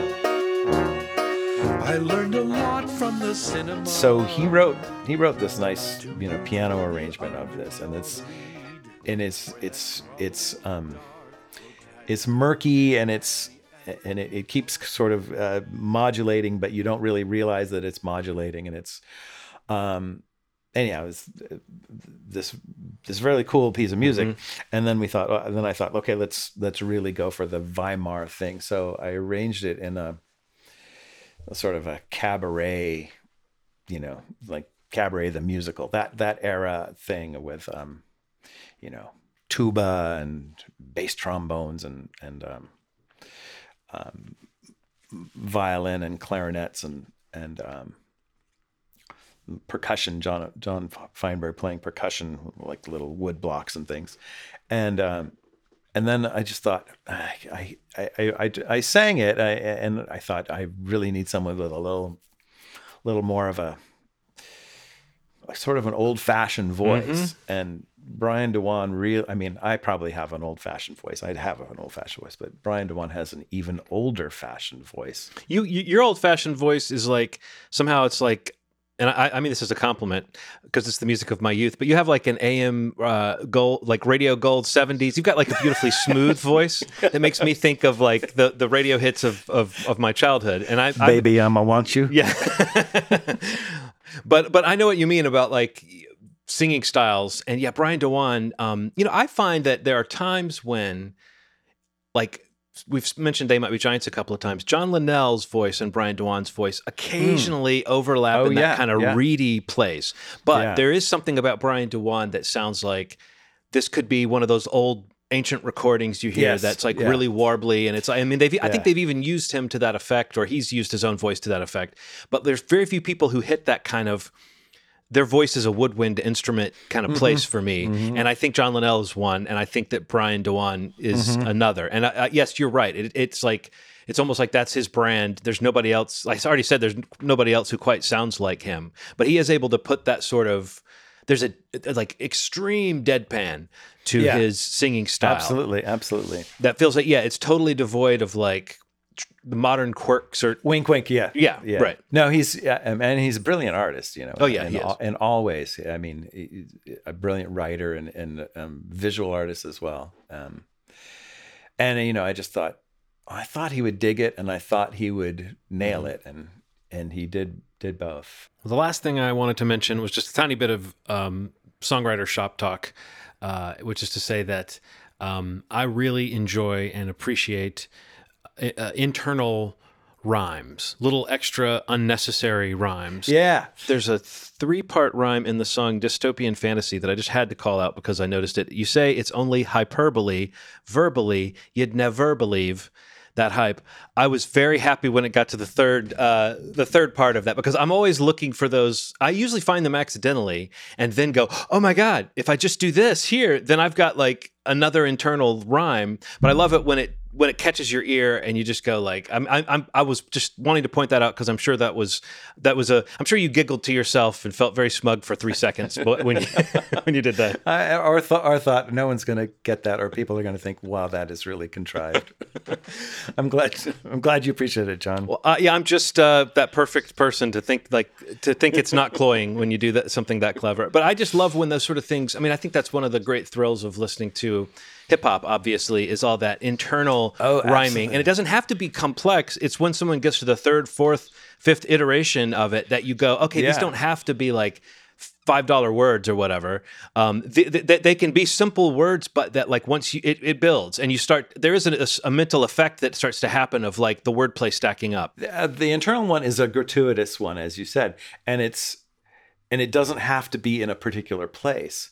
And it, then the wonderful thing about it, like in hip hop songs, you know, you have these accumulations of rhymes, and they don't, and they're not, you know, you're not, you're not waiting for it to rhyme as a sort of end of line cadence thing. It, you're just, they just accumulate, and um, and it builds up in that.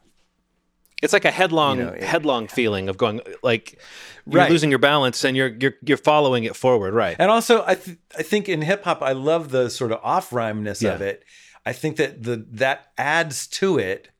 In in you know, I and I know my musical theater pals would disagree heartily, but I feel like you know, the, I I feel like the the off rhymeness, um, it, it's it's like in some way it's it's it's it's being inclusive in this way of like grabbing these things that don't quite sound like each other but forcing them to sound like each other. It's it, it's it, to me it's the opposite. It's it's not like a um you know price and and time in a country song where they where they just like they the vowels the same and they don't care. That's like they don't care. But in hip hop it's like this uh, you know the far-fetchedness of it is part of the the the thrill of it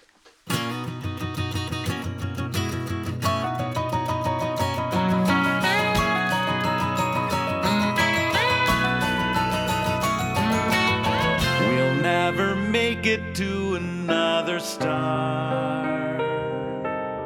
There isn't energy to get that far. Well, I think the far fetchedness is part of the thrill of your music too, Brian, and it has been a thrill to talk about it. Uh, why don't you tell folks where they can find you online? yeah you want brianwoodbury.bandcamp.com this is coming out as a box set with all four of these albums at the same time as this new album comes out so And the box set, all that stuff together, is called uh, Anthems and Antithets, correct? Anth- anthems and antithets, and it's um, it's this neat little box set that it comes in, and it's got this little cool insert that that is sort of like the like the insert in the Sergeant Pepper's album, where, it, where it's like a little thing you can cut out and make into a shape. It makes it, it uh, into a ten sided shape, which is very cool. Which has images of the um, of all the different albums on it. Well, thank you so much uh, for coming on the show. This has been great. Well, thank you. I, I hope I had something smart to say. We all sound smart in the edit, don't worry. If if all else fails, you can just cut out my part and just leave your observations. if it comes to that, we're in big trouble. All right, take care. All right, thanks a lot, John. Take care. The stars stare back into our distant past. Can they detect our brilliant chloroplast? For more episodes of Playing Records with John, as well as other shows like it, subscribe to FYIZ wherever you get your podcasts. We surprise them with the things our star can do. We are the sun. We are our only sun. A beam of light. That's not necessarily a joke that you're supposed to get. It's Right. just a joke that's there.